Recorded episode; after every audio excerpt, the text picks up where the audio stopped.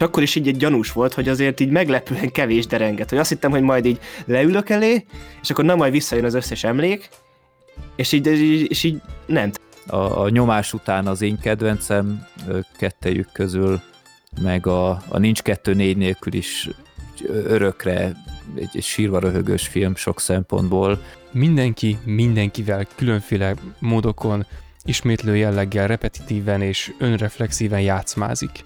Ez annó az Alex mondta a Batmannél, hogy a rendezők most ilyen szeánszot csinálnak a filmükből, és így ez ugrott be nálam, hogy ez a film is igazából egy saját szeánszát kreálta meg azáltal, hogy itt mindig így visszatért ez a téma ilyen téren. Megverte volna esküdni, hogy ezt Magyarországon valamilyen forgalmazó majd beküldi a moziban.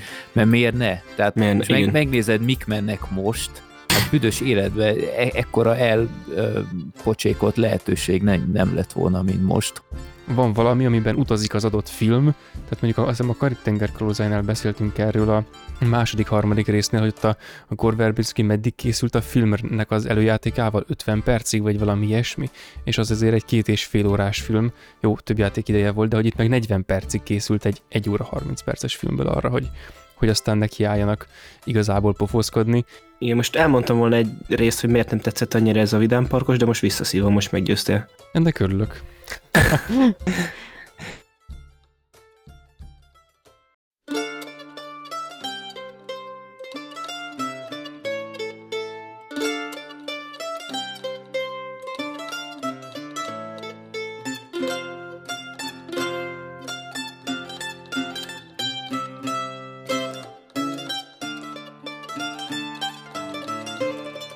Sok szeretettel üdvözlök mindenkit, ez itt a Filmnéző Podcast, ezúttal már 143. alkalommal. A szokásos csapatból itt van velem Gergő. Sziasztok! És ezúttal van egy vendégünk, akinek a hangját még most először hallhatjátok itt a Filmnéző Podcastben. Méghozzá nem más, mint élő legenda, Freddy D. Szervusztok, hello!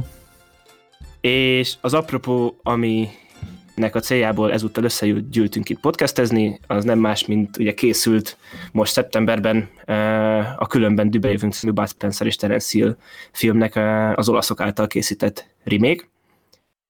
És akkor így kombináltba, ezt már korábban is csináltuk, ugye legutoljára például a Top Gun filmekkel, hogy beszélni fogunk egy adáson belül a régiről, és az új filmről is, és ugye Freddyt mint nyíltan nagy rajongója és mondhatni szakértője a témának meghívtuk a podcastünkbe, és elfogadta a meghívásunkat, amit nagyon szépen köszönünk. Mert mondtuk, hogy hivatalosan is. Mondtuk, hogy különben dübenjövünk, úgyhogy hát ezt nem lehetett visszautasítani. És tényleg leírtam e-mailben, úgyhogy... Igen, ezt még senki nem sütötte el nem is az online térben. Biztos voltam benne, hogy igen, hogy ezzel most történelmet írok.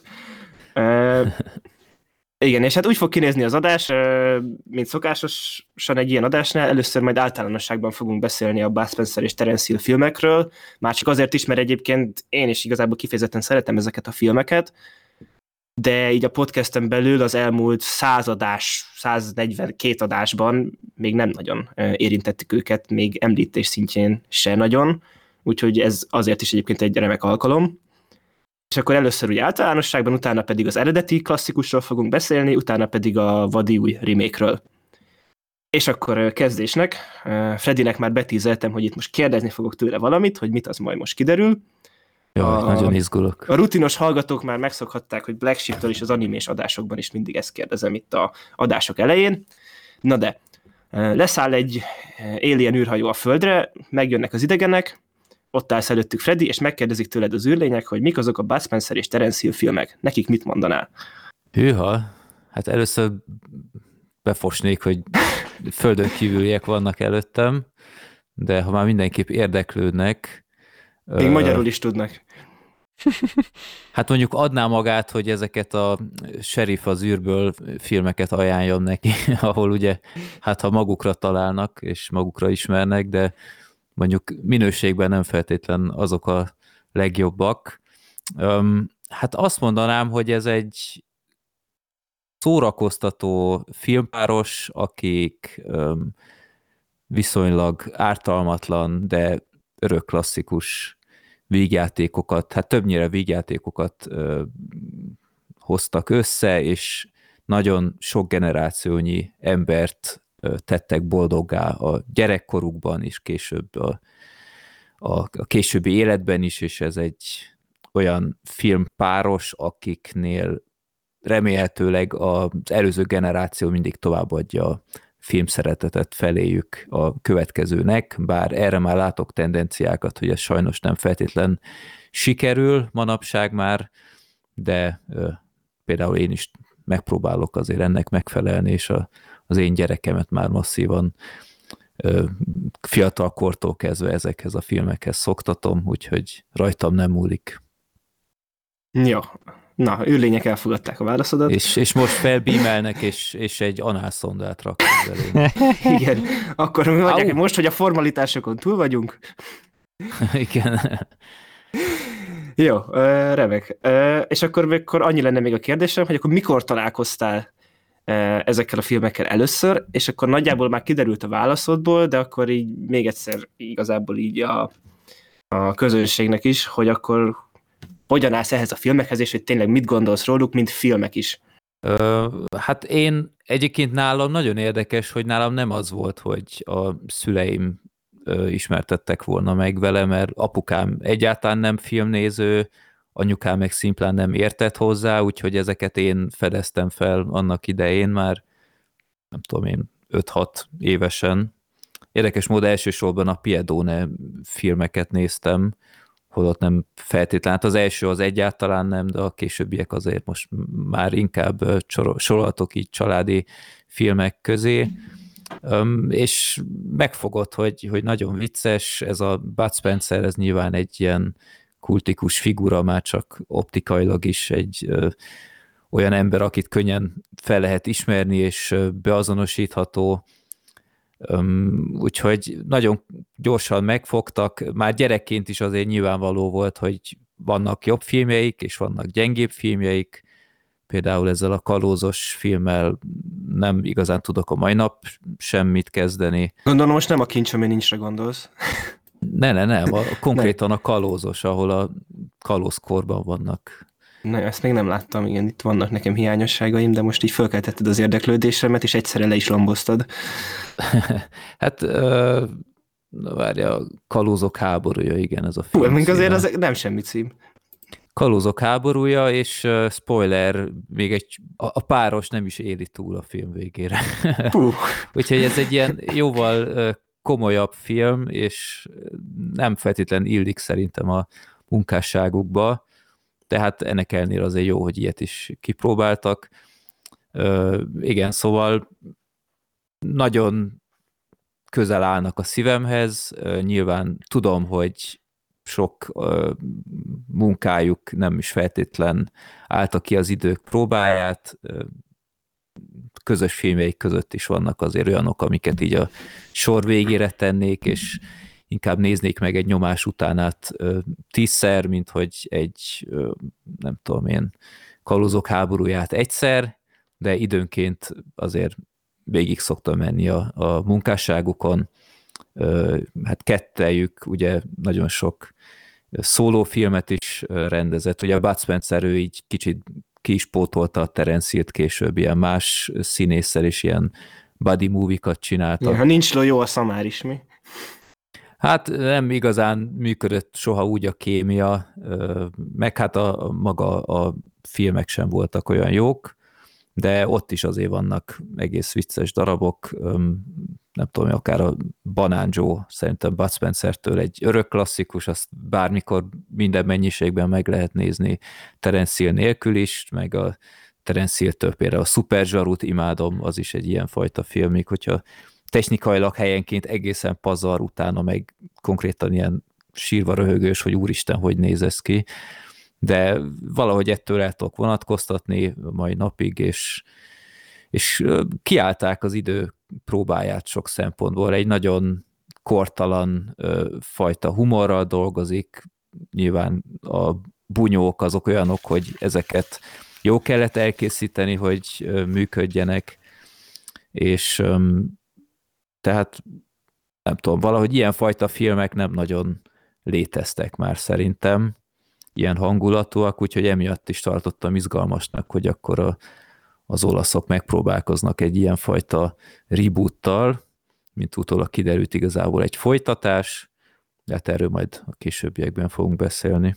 Úgyhogy igen, szóval én követem az életüket is, Bud Spencertől is kiolvastam a könyveket, Terence Hillről is olvastam egy könyvet, bár ő ugye nagyon zárkózott, de készült róla is egy ilyen portré.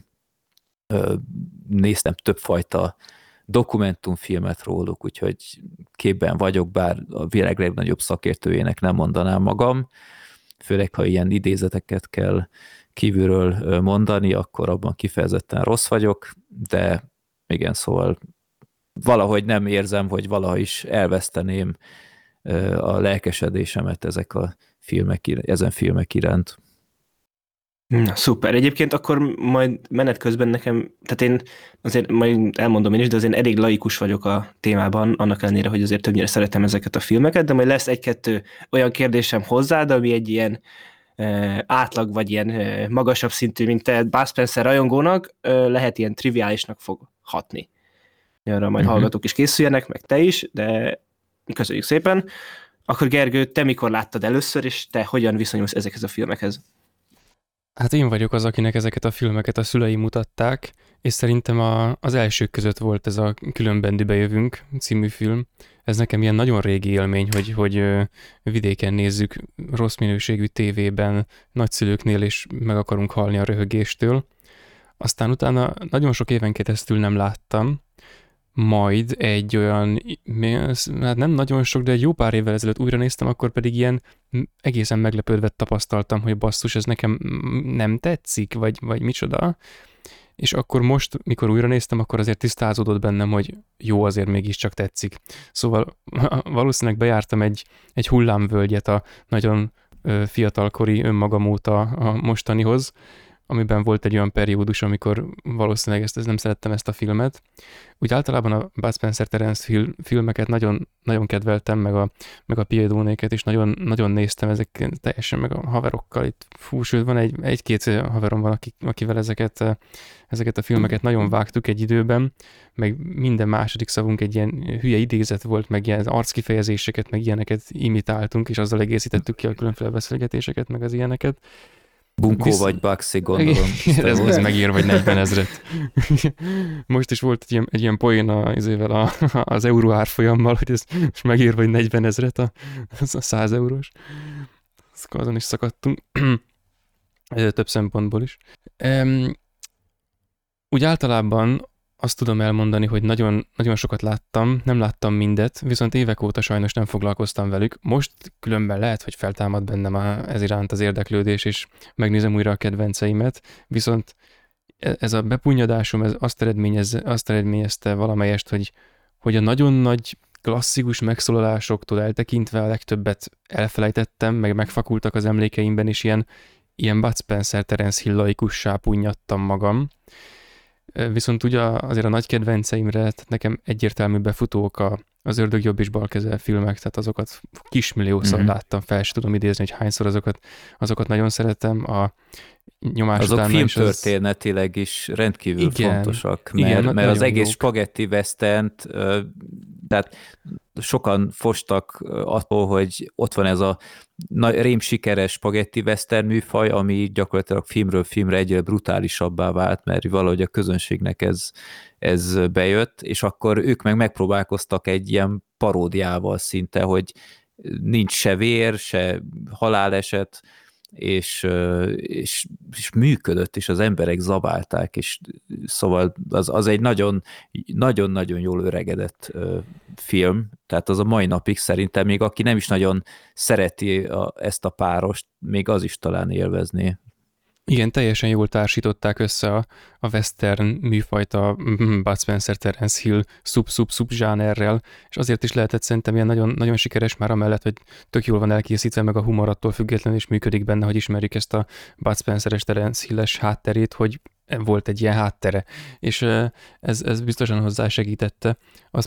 Ezeket most biztos újra fogom nézni egy pár napon belül.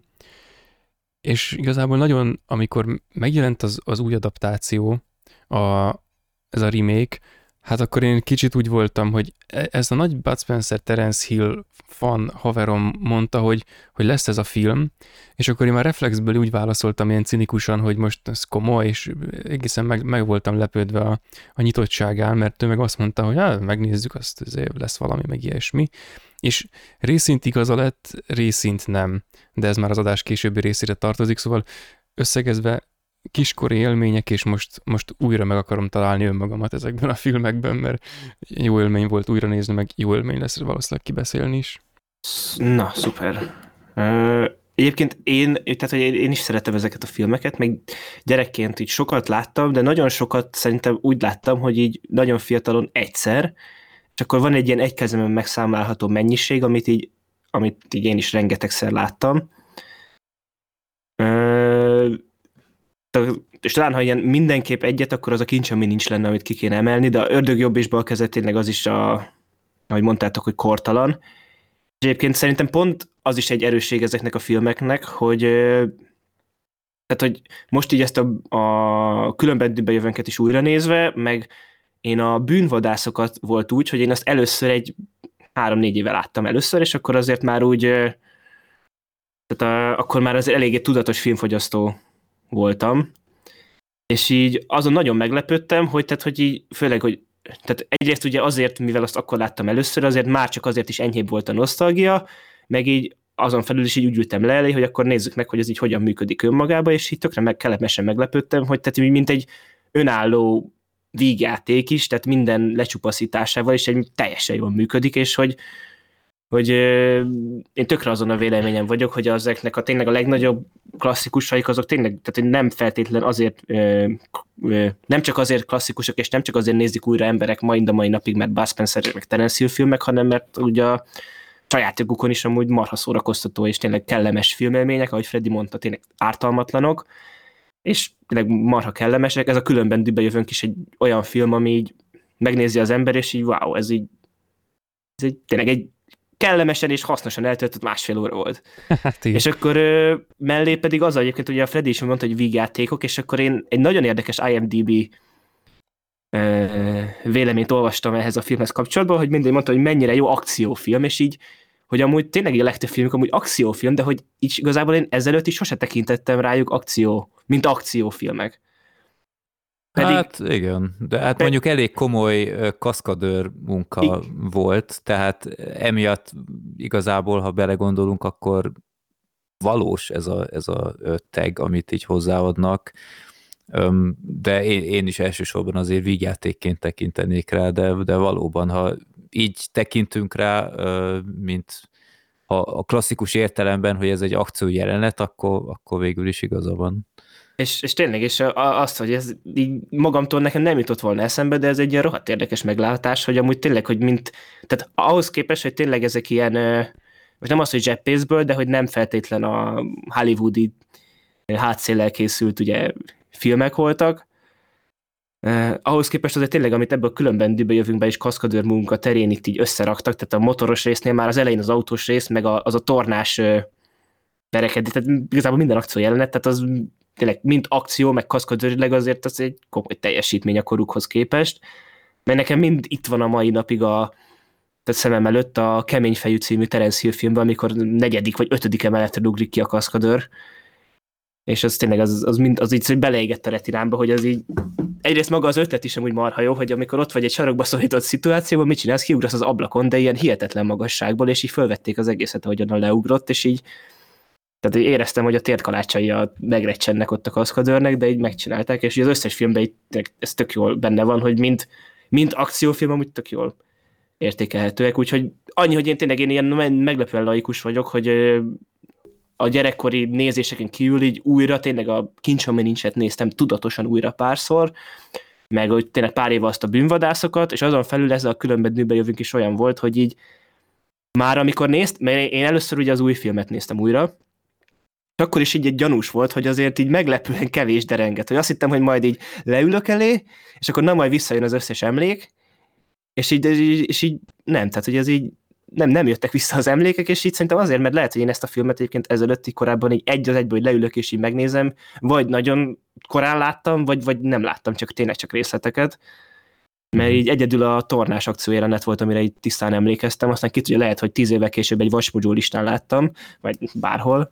Ez érdekes, mert azt hittem, hogy a kórusos jelenetet mondanád, hogy igen, arra de azt azért nem mondanám, mert arra utólag ilyen mémekből emlékszek. Tehát, hogy arra nem a film. Igen. Filmből van, meg az a filmen túli. Nyilván az amikor ott a remake-ben is ott elkezdték mondani ott a szénsz, hogy bam-bam-bam-bam-bam. Ja, mondom, akkor ez az a film. Tehát így ja. Az megvolt, igen, de hogy arra, hogy én azt így a filmben ezt láttam volna korábban, az most így nincs meg bennem.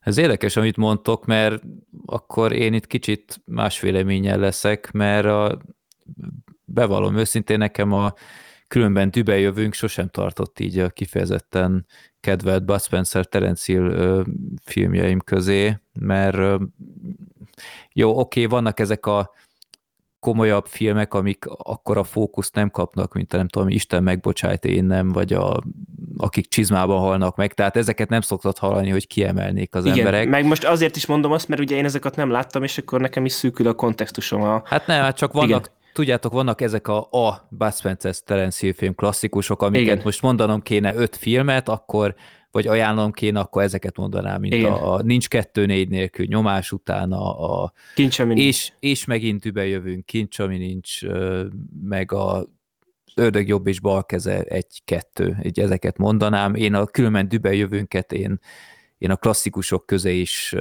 alulra rangsorolnám.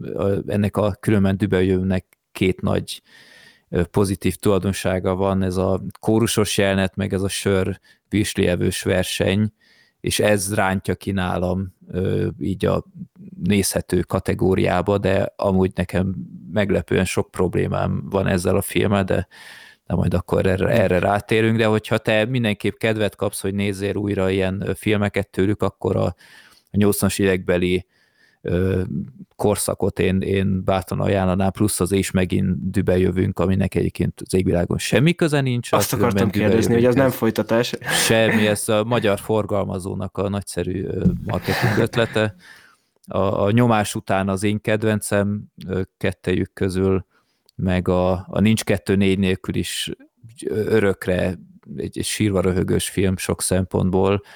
Tehát ott, hogy konkrétan 4-en vannak, tehát a dublőrök, vagy az iker, nem ikertesok, hanem hasonlás karakterek miatt ez annyira jól működik, úgyhogy ezeket mindenképp ajánlanám még, de igen, tehát még a kevésbé kedvelt szuperhekusok is itt-ott nézhető. Tényleg, az is. Az volt sokáig, úgy tűnt, hogy az utolsó filmjük, aztán a 95-ös Bunyók karácsonyig volt az utolsó filmjük, amivel elég nagyon buktak. Hát az gyakorlatilag a német piacra készült, már azt nagyobb be sem mutatták sok helyütt, de hát az ilyen nagyon bugyut a film sok szempontból, abban is van 1-2 jó pillanat, de... Abban van egy ilyen műmedve, nem? Vagy egy igazi? Műmedve, hűha... Na most megfogtál. Sok volt. Elképzelhető, nem tudom, de arra a filmre rágondolok, mindig ez a teljesen lehetetlenül sok ideig tartó utolsó bunyó, a filmvégi finális bunyó, ami olyan embertelenül sok ideig húztak, hogy már abszurd volt az egész. Na, mondanám, hogy ez volt a bosszúállók végjáték a Bud Spencer és Terence Hill filmeknek. Csak az nem lenne most releváns. Egyébként nagyon érdekes, hogy ezt hoztad most fel, mert nekem lesz egy analógiám ebbe az irányba az új filmből kiindulva.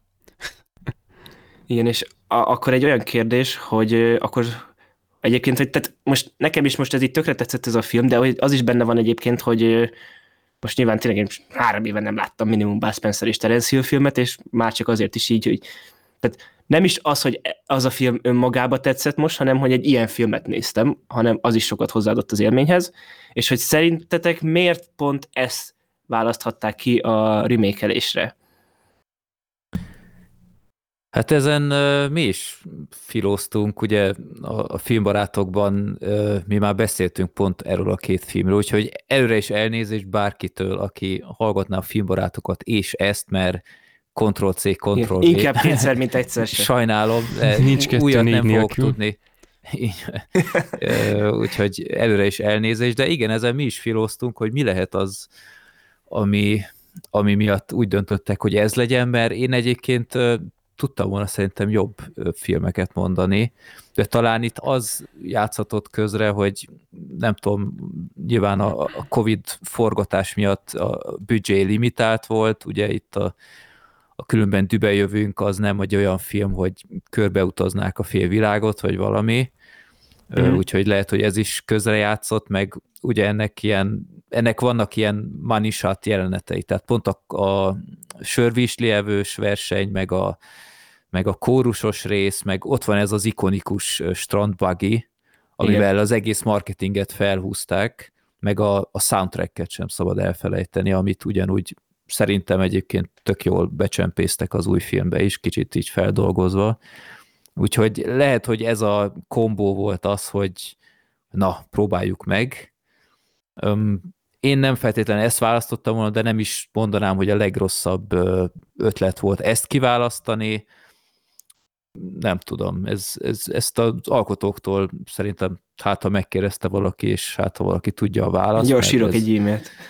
Egyébként az a vicc, hogy én akartam nekik írni, de nem találtam kontaktot hozzájuk, mert a Filmbarátok adásig szerettem volna egy-két dolgot megtudni, de nem jutottam előrébb, úgyhogy ez az a pillanat, amikor IMDb Pro-t vásárolunk?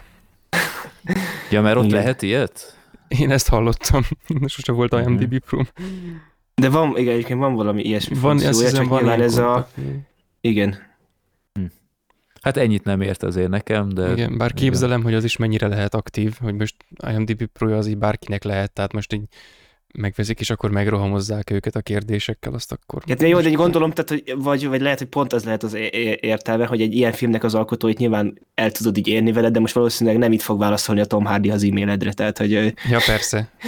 Hát csak így a legegyszerűbben, így Twitteren meg is találtam őket, de ilyen nagyon elhagyatott volt a profiljuk már évek óta, honlapot így direkte, tehát ez egy rendezőpáros, ez mondjuk kicsit komplikáltá teszi a dolgot, de így nem találtam ilyen kontaktot sem.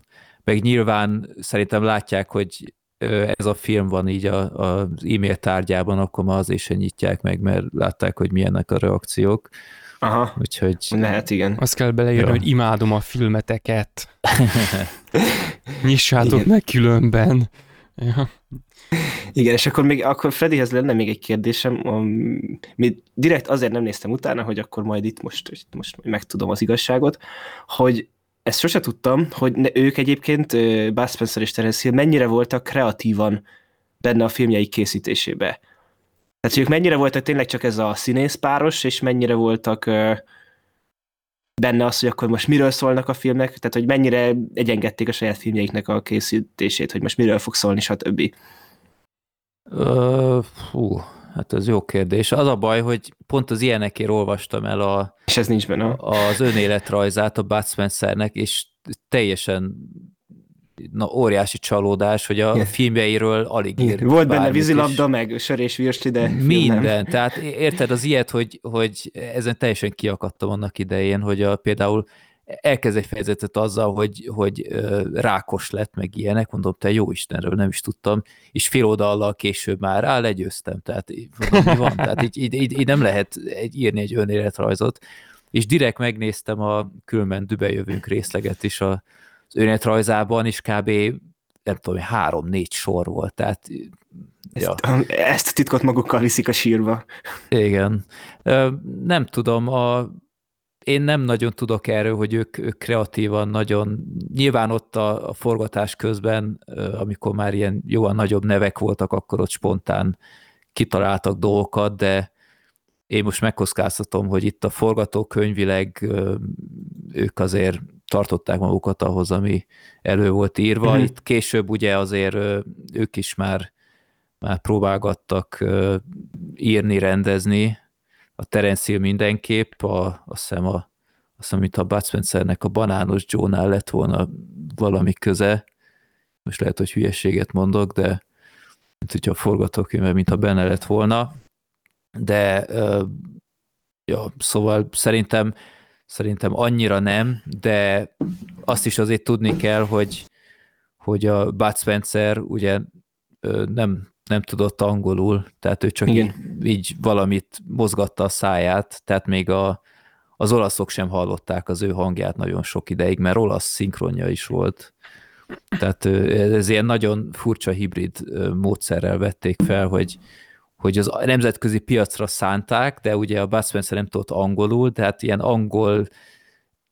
angolszerűen tátogott valamit, és közben meg nem tudom én, a DVD-tek van-e Bud Spencer Terence Hill-től, mert én egyszer olyan furcsa kíváncsiságból elkezdtem nézni angolul egy filmet, és konkrétan nézhetetlen, mert annyira steril az egész, tehát nem igazán működött, és aztán hát később megtudtam a könyvéből, hogy az olasz sem az ő hangján volt sok ideig, csak így a vége felé talán. Úgyhogy szerintem Bud Spencer nagyon foglalkozott ezzel, ő nem is nagyon készült, és tartotta magát színésznek egyébként. Tehát ezt mondott egyszer volt.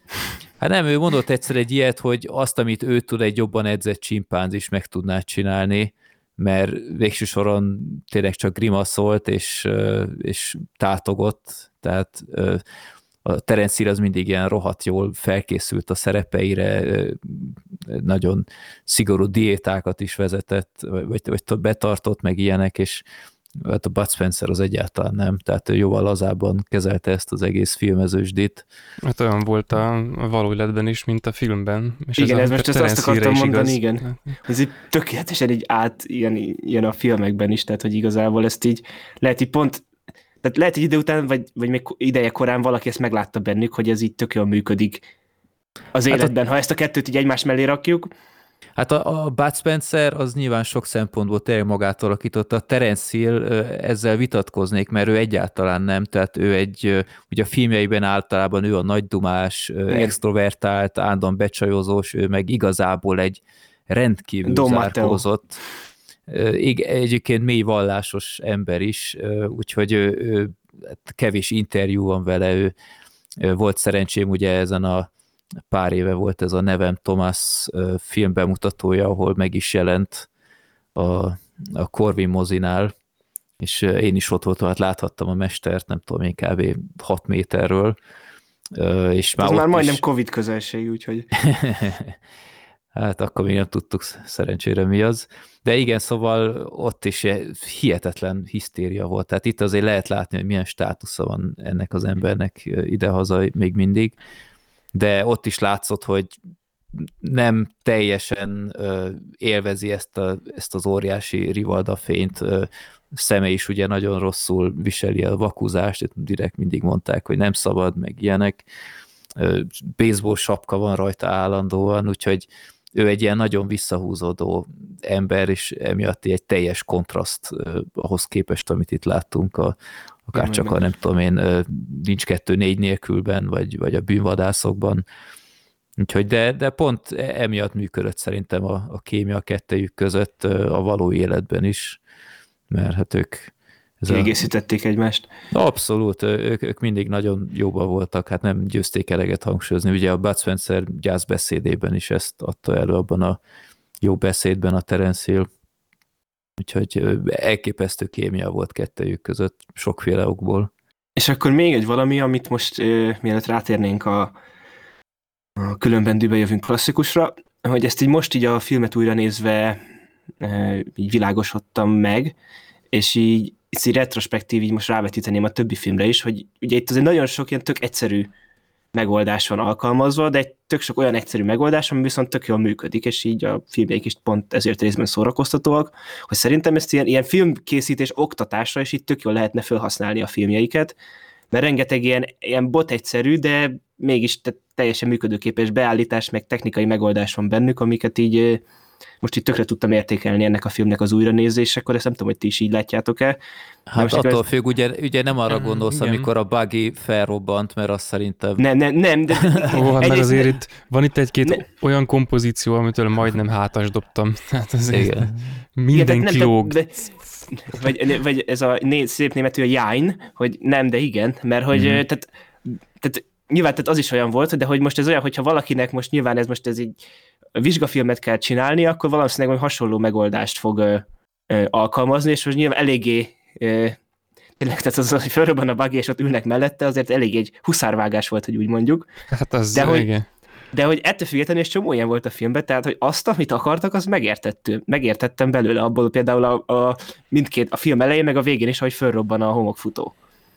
És hogy jó, hát csak milyen vágás előzte persze, meg. Nem azt mondom, konkrétan csak, hogy... megsimogatja valami a lökhárítóját, és hirtelen oldalára borul, és felrobban, és ők meg 10 méterre távol ülnek, tehát ilyen teljes nonsens az a jelenet. Nem, ez a sűrítésnek az a foka, ami már a Spielbergen is túltesz, hogy így fogalmazzak.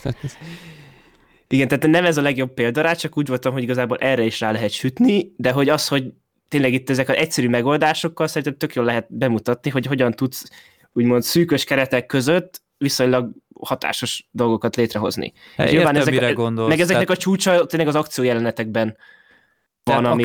Akárcsak az a jelenet, az egyik legjobb jelenet talán a filmben a sörvízlelvő verseny, ahol semmi más nem kell, csak egy elég puritán kis étterem, ahol minden ráfújsz, és már összedől, de semmi más nem kell, csak hogy ők ott üljenek tök nyugiban, néha mondjanak egy-két jó dumát, és röpül körülöttük minden, és minden összedől, és őket ez nem zavarja, mert annyira végig akarják vinni ezt a versenyt. Tehát egy ilyen alapvető kis nonsens alapkonfliktus működik, tehát nem kell óriási dolgokra gondolni, egy egyszerű ilyen kontrasztos jelenet tök szórakoztató. És ugye ezt akartam kifuttatni, hogy ugye azt, hogy hogy lehet valamit jól csinálni, az sokkal könnyebb nem a legjobb dolgokkal szemléltetni, mondjuk azt, hogy hogyan lehet egy ilyen jelenetet jól megcsinálni, azt nem mondjuk tehát hogyan lehet egy jó feszült jelenetet összerakni, azt most nem feltétlenül a Spielbergnek a T-Rex jelenetével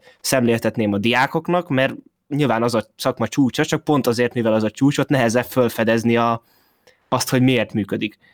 És egy egyszerűbben megcsinált, de egyszerűbb keretekkel dolgozó, de ugyanúgy vagy ettől függetlenül hasonlóan működőképes jelenettel, sokkal könnyebben lehet szemléltetni, és ezekben a filmekben, mint például ebben a filmben is tök sok olyan dolog van, ami mint például az étterem szétverős jelenet, vagy a tornászos rész, de az elején az autóversenyzés is ilyen volt, hogy így tök egyszerű dolgok vannak benne, de mégis igazából teljesen működik, mert van egy jó ötlet, és a kivitelezés meg tényleg az, hogy attól függetlenül, hogy esetlenül van tök sokszor összerakva, így tehát felfogod, hogy mi történik, és leközli azokat az információkat, amik neked kellenek ahhoz, hogy értsed, hogy mi történik. Igen, azt hiszem, hogy az általad használt hatásos szót én a hathatós szóra cserélném ki, és akkor egyetértek.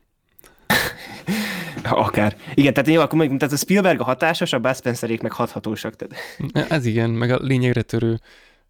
Igen, tehát az, hogy lényegre törő, de működőképes. Tehát az, hogy most tényleg visszatérve oda a homofutónak a huszárvágására, tehát hogy attól függetlenül, hogy tényleg tehát szörnyű vágás volt, de hogy elfogtuk, hogy mi történik, és nyilván meg lehetett volna szebben csinálni, csak hogy el lehet mondani, hogy akkor tehát itt akkor történik valami, annak látod a következményét, és akkor ezáltal össze tudod rakni, hogy ott mi történik. Igen, és ezekkel a filmekkel tök jól lehet szemléltetni szerintem. Csak mondjuk itt hozzá kell tenni, hogy ennek a filmnek nem feltétlenül a legbonyolultabb története van. Tehát még a Spencer Hill filmek között is ez olyan alfa szinten van, tehát akár az és megint dübenjövünk egy Tenet szintű komplexitással bír ehhez a filmhez képest, de egyébként értem, amit mondasz, tehát az illúzió az működik, tehát akárcsak igen. Az általad említett autóversenyes rész, én tök elhittem, hogy a Bud Spencer és Terence Hill az, akit éppen ott látunk a távoli képeken,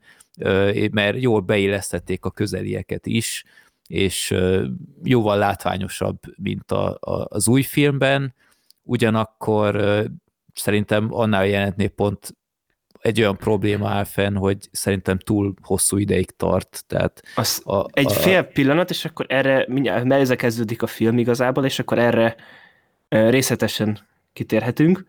És csak annyit akarok még hozzáfűzni, hogy azt Gergőnek írtam, hogy ugye itt a régi filmben igazából fölvették tök egyszerűen, hogy itt ezekkel az autókkal tök látványos dolgokat csinálnak, a régi filmben, az új filmben pedig felvették rohadt látványosan drónokkal, meg ilyen beállítás, olyan kamerával azt, hogy mennek az autók, és így ennyi.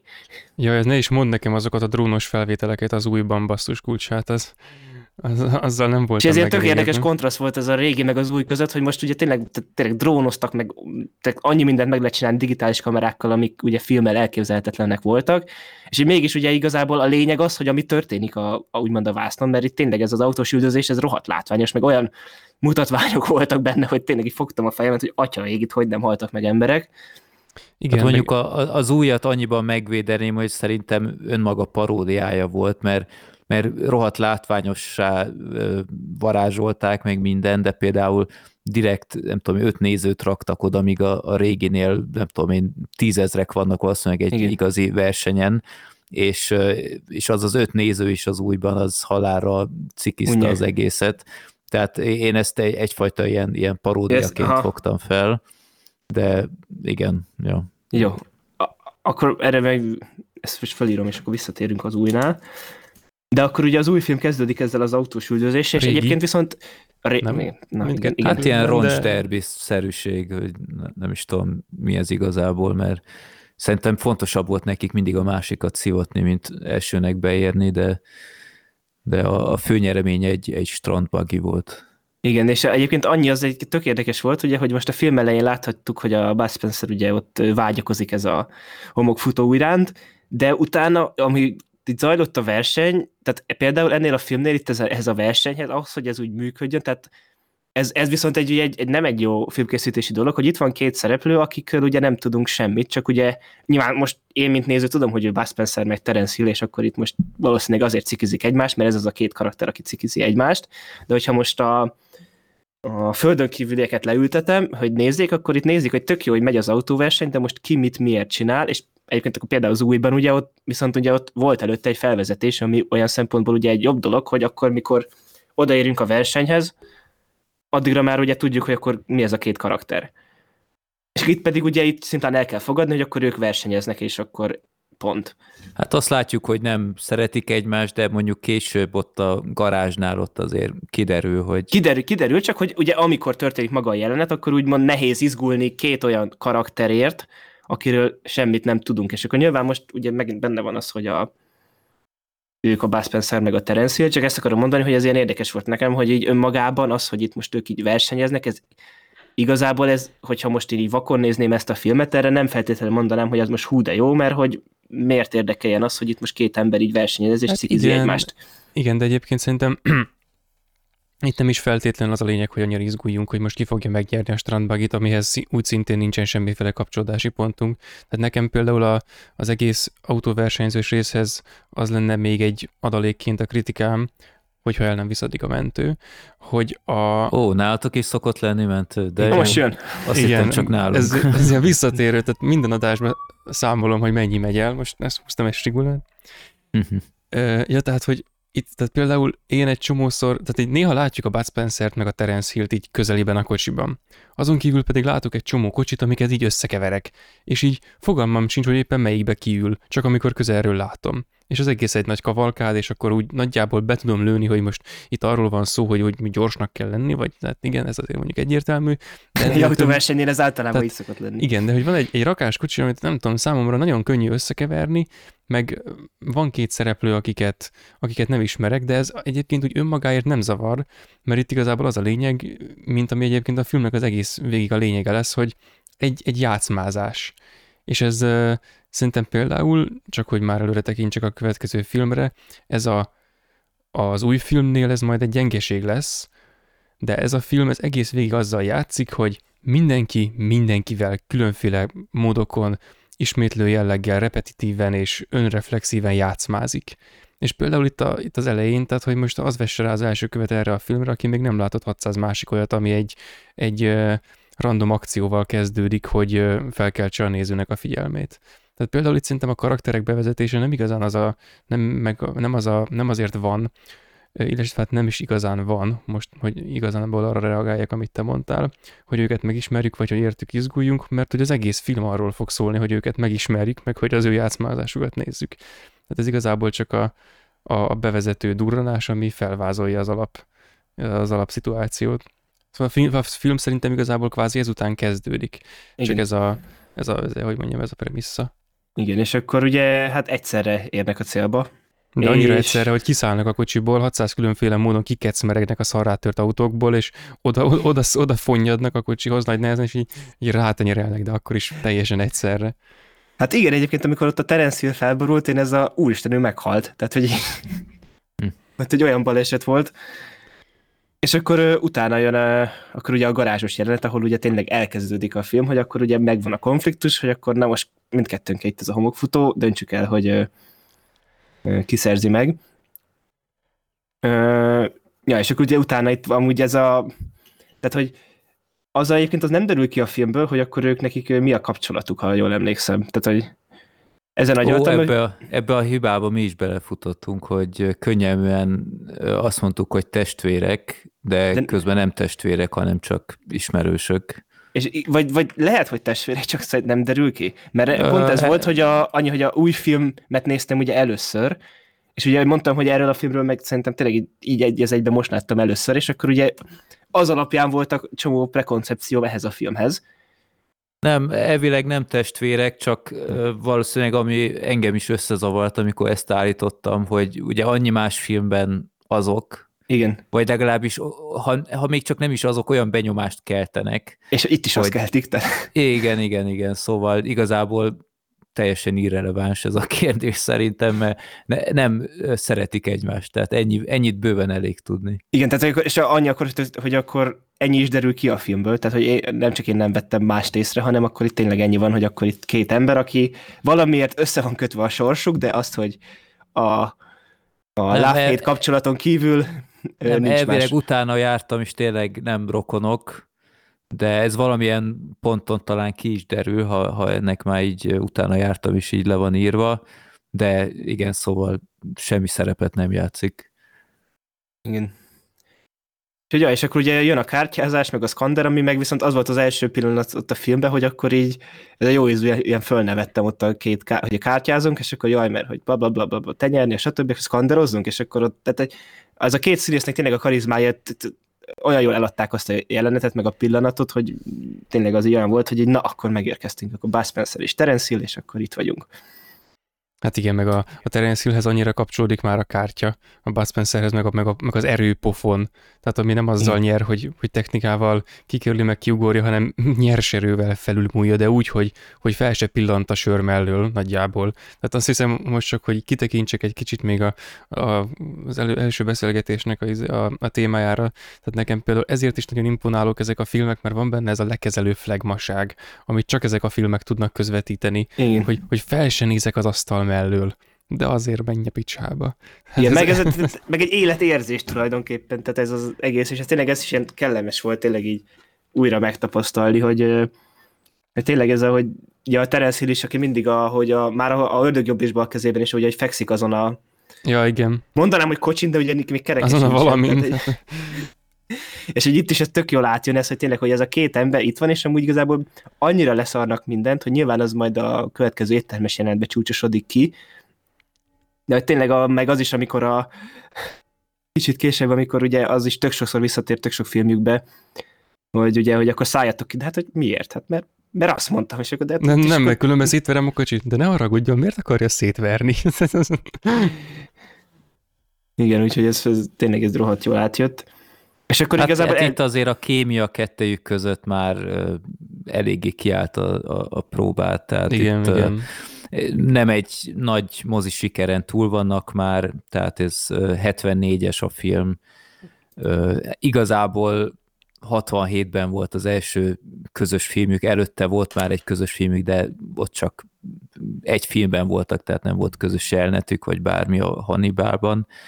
Tehát itt azért már... És melyik valóban... volt a Hannibal Lecter? Egyik se. Azt hiszem a Bud Spencer valami teremőr volt, vagy valami ilyen komoly szerep.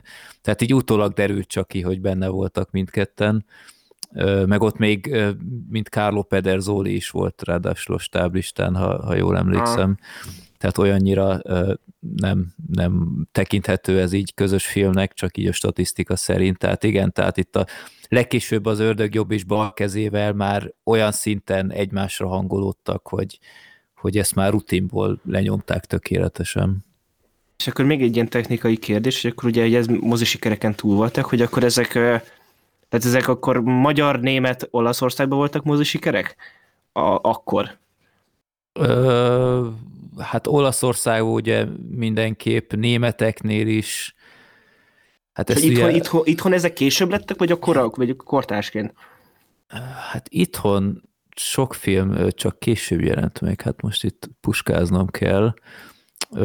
Meg hát ugye ezek Amerikában, meg talán Angliában is belettek mutatva, de hát ott ugye messze nem voltak olyan populárisak. Nem robbantottak kasszát. Nem, hát ez egy teljesen másfajta humor volt, meg ugye itt a szinkron miatt is.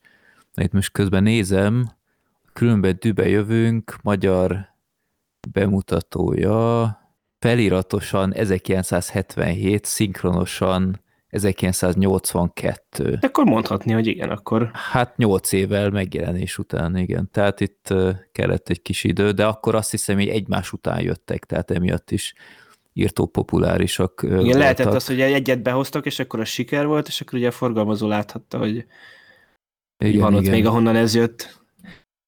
Ja, úgyhogy igen, tehát itt főleg Európában voltak ezek népszerűek, de itt nézem, tehát például a Columbia Pictures is egy forgalmazója volt, tehát nyilván Amerikában is valamilyen szinten megjelent, de hát tehát itt azt hiszem a Terence Hill, azt hiszem élt is talán Amerikában egy ideig, ha minden igaz, és ott mondta, hogy senki nem ismeri fel, tehát ott teljesen civil élete lehetett. Uh-huh. Ja. Meg hát sokat is forgattak, ott lehet, hogy azzal keverem össze, hogy... Ezt egyébként azt olvastam, hogy ezt Spanyolországban forgatták. Ezt Madridban igen, Madridban. Ja. Igen, és ahogy az volt még ugye érdekes, ugye, hogy ez a Vidám Park ugye ott megjelenik, hogy akkor menjünk oda, és ugye megint a új film kapcsán, hogy mennyivel kisebb szerepe volt igazából a Vidám Parknak, mint úgy. Meg az egész cirkusznak a lányon kívül, hogy ez ilyen tök egyszerűen csak igazából ez volt a katalizátora az eseményeknek. Hát meg ez egy masszív alibizés volt, tehát ez a Vidám Parkos történetszál, tényleg csak annyi szerepe volt, hogy a mafiának legyen valamiféle indítéka ott megjelenni a környéken. Meg legyenek ilyen hétköznapi jó emberek, akik kiállhatnak.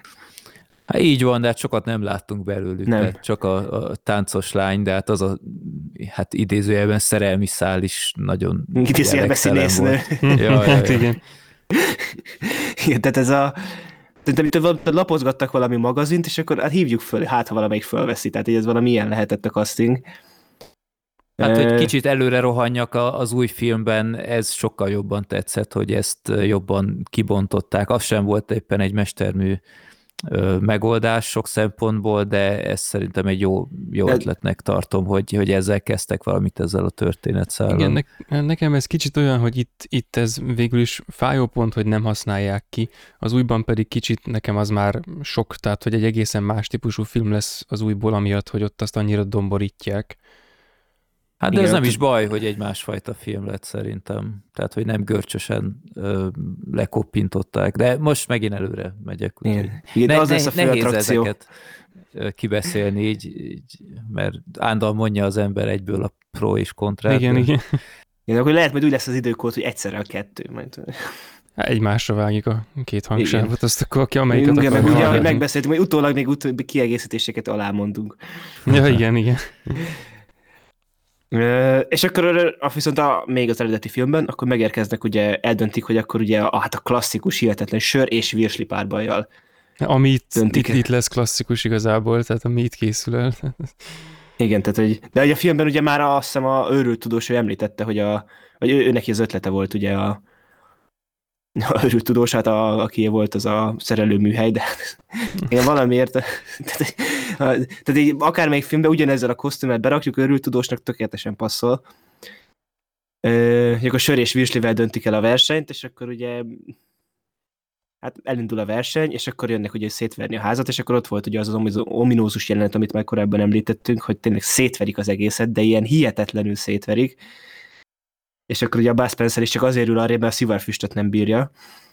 Hát igen, meg az is benne van, hogy őt annyira nem érdekli az egész, hogy eszi a virslit, már ott szétszették az egészet kb. 70%-ban, fölvenne még egy újabb darabot, de egy ilyen székláb, egy letört fadarab akad a kezébe, így bele is harap szinte már majdnem, aztán is félredobja, hogy na bazd meg, ez nem virsli, és akkor folytatja tovább, meg amikor jönnének, hogy elüssék előlük a virslistát, amiben már csak 2 darab virsli van, akkor a Terence Hill egyet még nem, azért gyorsan kivesz, mielőtt elsodorják előle.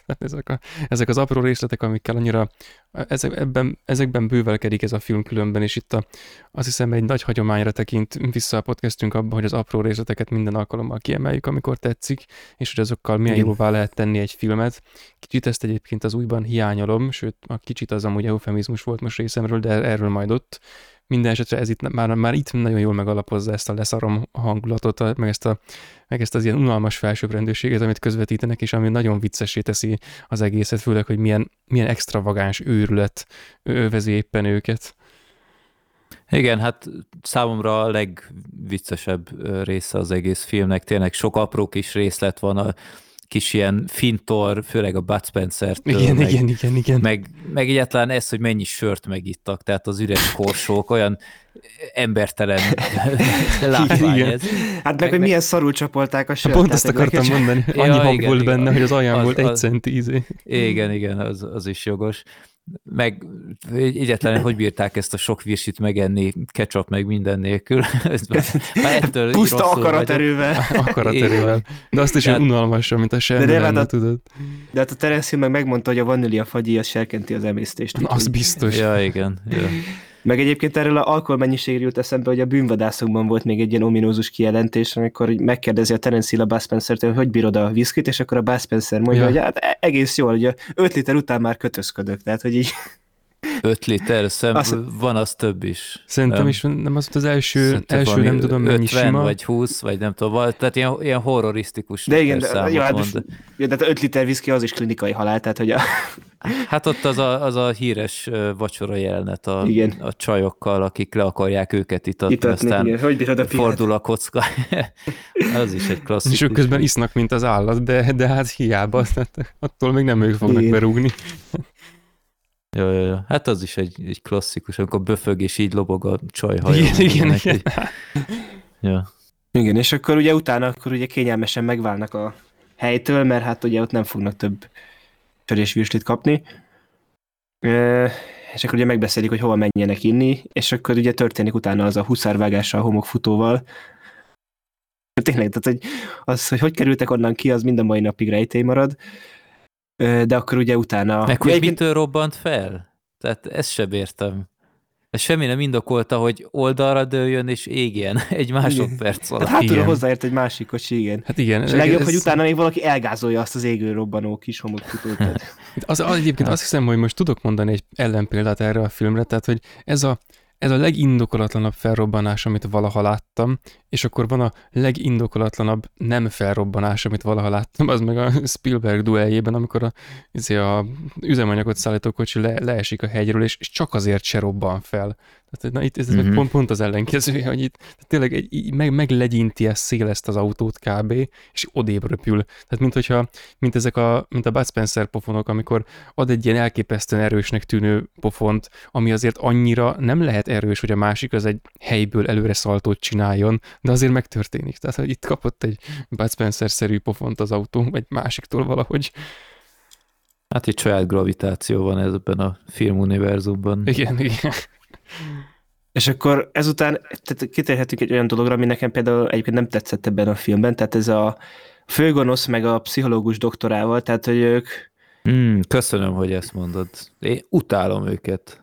Igen, és az volt, hogy tehát én erre egyáltalán nem ilyenre számítottam, hanem erre tehát hogy valahogy a fejembe, főleg a új film után, én azt vártam, hogy ez a tipikus bász, tehát hogy aki az a főverő legénye volt a főgonosznak, hogy őt vártam volna, hogy ő lesz a főgonosz fazonja majd egyszer, és akkor oké, jó, itt egy ilyen pizsomás, szivaros bácsi lesz, meg lesz a nájnozós őrültudósa, de nem működik, tehát ez igazából jobb esetben kellemetlen volt, rosszabb esetben meg szenvedős, tehát hogy... Igen, nem, tehát nem szórakoztató, és ami különösen bosszantó, hogy embertermű sok játékidőt kap. Tehát teljesen indokolatlan. Tehát tényleg így a fele a filmnek nem kis hiány, tehát hogy Ha akciójeleneteket kiveszik, akkor mindenképp simán lehet mondani, hogy ez a játékidő felébe ez történik, a két papagájjal, akikre tényleg, tehát az olyanokra figyeltem közben, és az volt a gond ezzel az egésszel, hogy, tehát, hogy ez lehetett volna, tehát szerintem valakinek ugye ez a Nine-os Freudnak a tanítványa, tehát hogy valaki szerint ez itt vicces, meg rohadt szórakoztató volt, de nem volt az, és igazából végig a semmit magyaráztanatta. Hát igen, ez tehát, egyébként ez ugyanaz, hogy van, amikor nagyon sok, illetve hát talán nem elég játékidőt szánnak arra mondjuk a Fábri Zoltán 5. pecsétjébe, hogy elmagyarázzák, hogy működik a hatalomnak a gyakorlása, és ez meg ugyanezt magyarázza a gonoszságról, miközben akinek magyarázza, az egy pizsamás gyerek, de konkrétan csak hatalmasra fel van duzzasztva, és így még így ugrál, és hogy bekrepált, és tehát ennek akarja elmagyarázni az idegbeteg répát evő doki, aki hát annyira doki, mint én, és hát annyira, mint filmdoki is különben, hogy hogyan kell gonoszkodni, tehát ez elképesztően kínos. Azért néha voltak benne olyan pillanatok, amikor ugye ilyen, hát megmosolyogtam, de különben szinte soha nem fordult elő, hogy szórakoztatott volna, meg az összes minden, ami történt velük, az annyira indokolatlan volt. Tehát, hogy kijönnek az egyik helyről, a kastélyuknak, vagy a szállodájuknak az egyik helységéből, átmennek a másikba, ez akkor így meg van mutatva, és akkor odahozza a doki azt az ilyen terepasztalszerűséget, ami igazából egy asztal mindenféle kis makettekkel, csak azért, hogy elmagyarázhassa, megmutathassa a csávónak, hogy hát így kell eltarolni innen valamit, és így leizéli róla a cuccokat egy arra kitalált eszközzel. Hát ennek mi értelme volt komolyan, tehát nem lehetett volna csak annyit mondani, hogy hát leromboljuk onnét azt a helyet, amit egyébként most az előbb hallgattál végig, vagy hát tehát most így ez annyira fölösleges, hogy nem is tudom rendesen megindokolni, hogy most éppen nem. Hát én egy dolgottól kell képzelni, hogy miért kaptak ennyi játékidőt. Nem tudom, azt felismertétek-e, hogy ki a pszichológus. De valahol láttam már. Igen, én is. Nem tudom a nevét. Hát konkrétan Donald Pleasence, tehát az egy nagy név, aki James Bondban Blofeld volt, vagy a Nagyszökésben is benne volt. Aha. Tehát elég komoly név, tehát itt a Halloween-ben is benne volt, meg Menekülés New Yorkból, meg ilyenek. Tényleg. Tehát őt lehet ismerni, hogy került ebbe a filmbe, ráadásul ő azért nem a tipikus vígjáték karakter, tehát lehet, hogy meg is válaszoltam a kérdésre, hogy egyszer el akart játszani valami, annyira túltolt akármit, mert soha nem kap ilyen szerepet.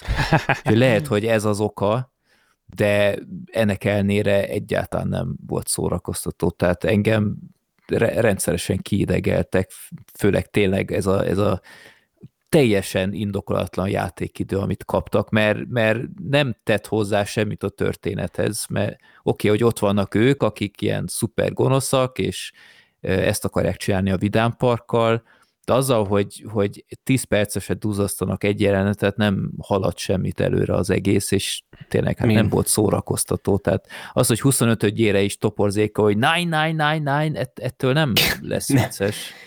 És ráadásul az tényleg tök sokszor, hogy elmagyarázta a semmit ott a fővezérnek, tehát amikor ezt a kigáncsolós témát magyarázt, hogy mi volt a különbség, tehát ott nem volt értelme annak, amit mond szó szerint, tehát hogy kigáncsoltad te, és így örültél neki, kigáncsoltam én, és akkor az volt a különbség, hogy őt meg akarta verni. És így ennyi, és ez volt a tanulság, és így... És egyébként most... igazából ilyenkor a főnök a gonoszabb. Tehát, hogy ilyenkor pont, hogy kontraproduktív, amit magyaráz, mert hogyha ő gáncsolja, akkor szétvágja a fejét. Igen, ez így működik. Viszont a főnöknek nem vághatja szét a fejét, hát ezért ez gonoszabb. Hát, igen. Úgyhogy ez tényleg egy ilyen mély gyenge pontja volt ennek a filmnek. De sokan kedvelik amúgy, tehát én beszéltem emberekkel, én mondtam, hogy nekem sok szempontból tönkreteszi ez a páros a filmet, és nem értették, miről beszélek. És így, azon túl szubjektíve, hogy mondjuk vicces valakinek volt, tehát hogy érted, hogy arra akarok kiukadni, mivel lett ez indokolva, hogy ez jó. Nem, ennyi, hogy murisak, hogy ennyire őrültek, hogy a pszichológus az totál antipszichológus, a másik meg végig ilyen bobaruhában van. Hát meg ilyen antigonosz, tehát van az antipszichológus, meg az antigonosz. Egyébként kicsit olyan érzésem van ezzel, hogy egy olyan filmben, ami ezzel nem csak humorizálni szeretett volna, akkor úgy gondolom, hogy ennek az lehetett volna az értelme, hogy körülírja, hogy a gonosz, aki igazából eltarolja az akármit, igazából egy ilyen nagy gyerek, aki csak így szórakozik, és igazából az sem igazán tisztázott a számára, hogy éppen miért csinálja, mert van az őrült doki, aki, vagy hát nem az őrült doki, hanem a nagyon is racionális doki, aki akar magának egy magas felhőkarcolóban, egy magas emeleten, egy erkélyes teraszos szobát, ahol ő majd élvezi a munkájának a gyümölcsét, ami az volt, hogy megcsinálta magának ezt a szobát, tehát igazából ennek is nincs túl sok értelme, de hogy itt igazából ennek nincs létjogosultsága annak, hogy ezt ki akarjuk fejteni, mert hogyha tényleg egy valódi gonosz lett volna, tehát hogy akkor is meg lehetett volna oldani a dolgokat azokkal az eszközökkel, amikkel ők így megoldották, tehát hogy szétverték őket. Tehát, hogy így igazából annak, hogy ők ilyen, nem tudom, ez az ilyen babaszerű, meg mániákus, magyarázós, répátevős szerepeket csináltak, ez tényleg csak annyi lehetett, hogy valaki el akart játszani valamit. Uh-huh. És akkor nem közvetlen a következő jelenet, de például van a táncolós jelenet, ami így most marha szórakoztató volt, de tisztán emlékszem, hogy tehát egy több Bud Spencer és Terence Hill filmben is vannak hasonló típusú jelenetek, és emlékszem, hogy gyerekként ezek voltak azok, hogy na haladjunk már jelenetek, hogy így, mert most én tényleg tökre tudtam itt élvezni azt a humort, amit itt véghez vittek, meg tényleg tök jól táncoltak mindketten, de hogy ugye ez megint olyan, hogy most itt önmagában ugye itt megint érdemi dolog nem történik, de cserébe most tényleg ez itt tökre szórakoztató volt, ahogy itt rázták magukat. Tehát ez is olyan, hogy amúgy meg ugye az volt, hogy megbeszélték, hogy akkor oké, akkor valahogy visszaszerezzük a kocsit, és akkor következő jelenetben meg itt vannak. És akkor bulizunk. Igen, meg egy kicsit ez olyan, hogy mintha ők már előre tudták volna, hogy mi lesz a forgatókönyv, és úgy jöttek volna ide. Tehát, hogy az katalizálta az ő főnökhöz való fölmenetelüket, hogy a csávó, az izmos csávó, aki éppen ebben a filmben az erős gyerek, az észrevette őket, és lejött hozzájuk. És akkor volt az a gag sorozat, ami különben nagyon ötletes, és nekem nagyon tetszett. Nekem szerintem ez volt az első ilyen hasonló dolog, amit életemben láttam filmben, hogy jön a gonosz csávó, a másik éppen táncol, háttal áll neki, nem is veszi észre, és akkor megközelíti, és akkor most leleplezi, és hopp, oda tessékeli a csajhoz, és már küldték is tovább, és megy tovább a tánc, meg ilyesmi. Ez teljesen jó, és akkor mire onnan kiszabadul, addigra ők már feljöttek. Viszont annyit tennék hozzá ahhoz, amit mondtál, hogy most már haladjunk, hogy szerintem elég nagy érdeme ennek a filmnek, hogy bár a most következő, meg egyébként is van benne néhány nagyon elnyújtott rész, de hogy például az erre következő verekedős jelenetek között, tehát például a motorosnak, meg egyébként is, tehát hogy vannak, amelyek nagyon el vannak nyújtva, de hogy ezekre nagyon sokáig készülődik. Tehát megnéztem most nemrég, most nem tartunk még ott, de hogy a filmnek a 40. percéig várunk az első olyan igazi bunyóra, egész addig, különféle játszmázásokkal, folyamatosan fokozódó játszmázásokkal készülünk erre az egészre. Tehát végig most bejönnek, bunkóznak, és utána elkezdik szép lassan kivirítani a foguk fehérjét, és egy csomó téren, ahogy a másik le akarja őket dominálni, úgy ők rálicitálnak még egyel, és akkor a végén oda jutnak, hogy na akkor kezdődjön a bunyózás.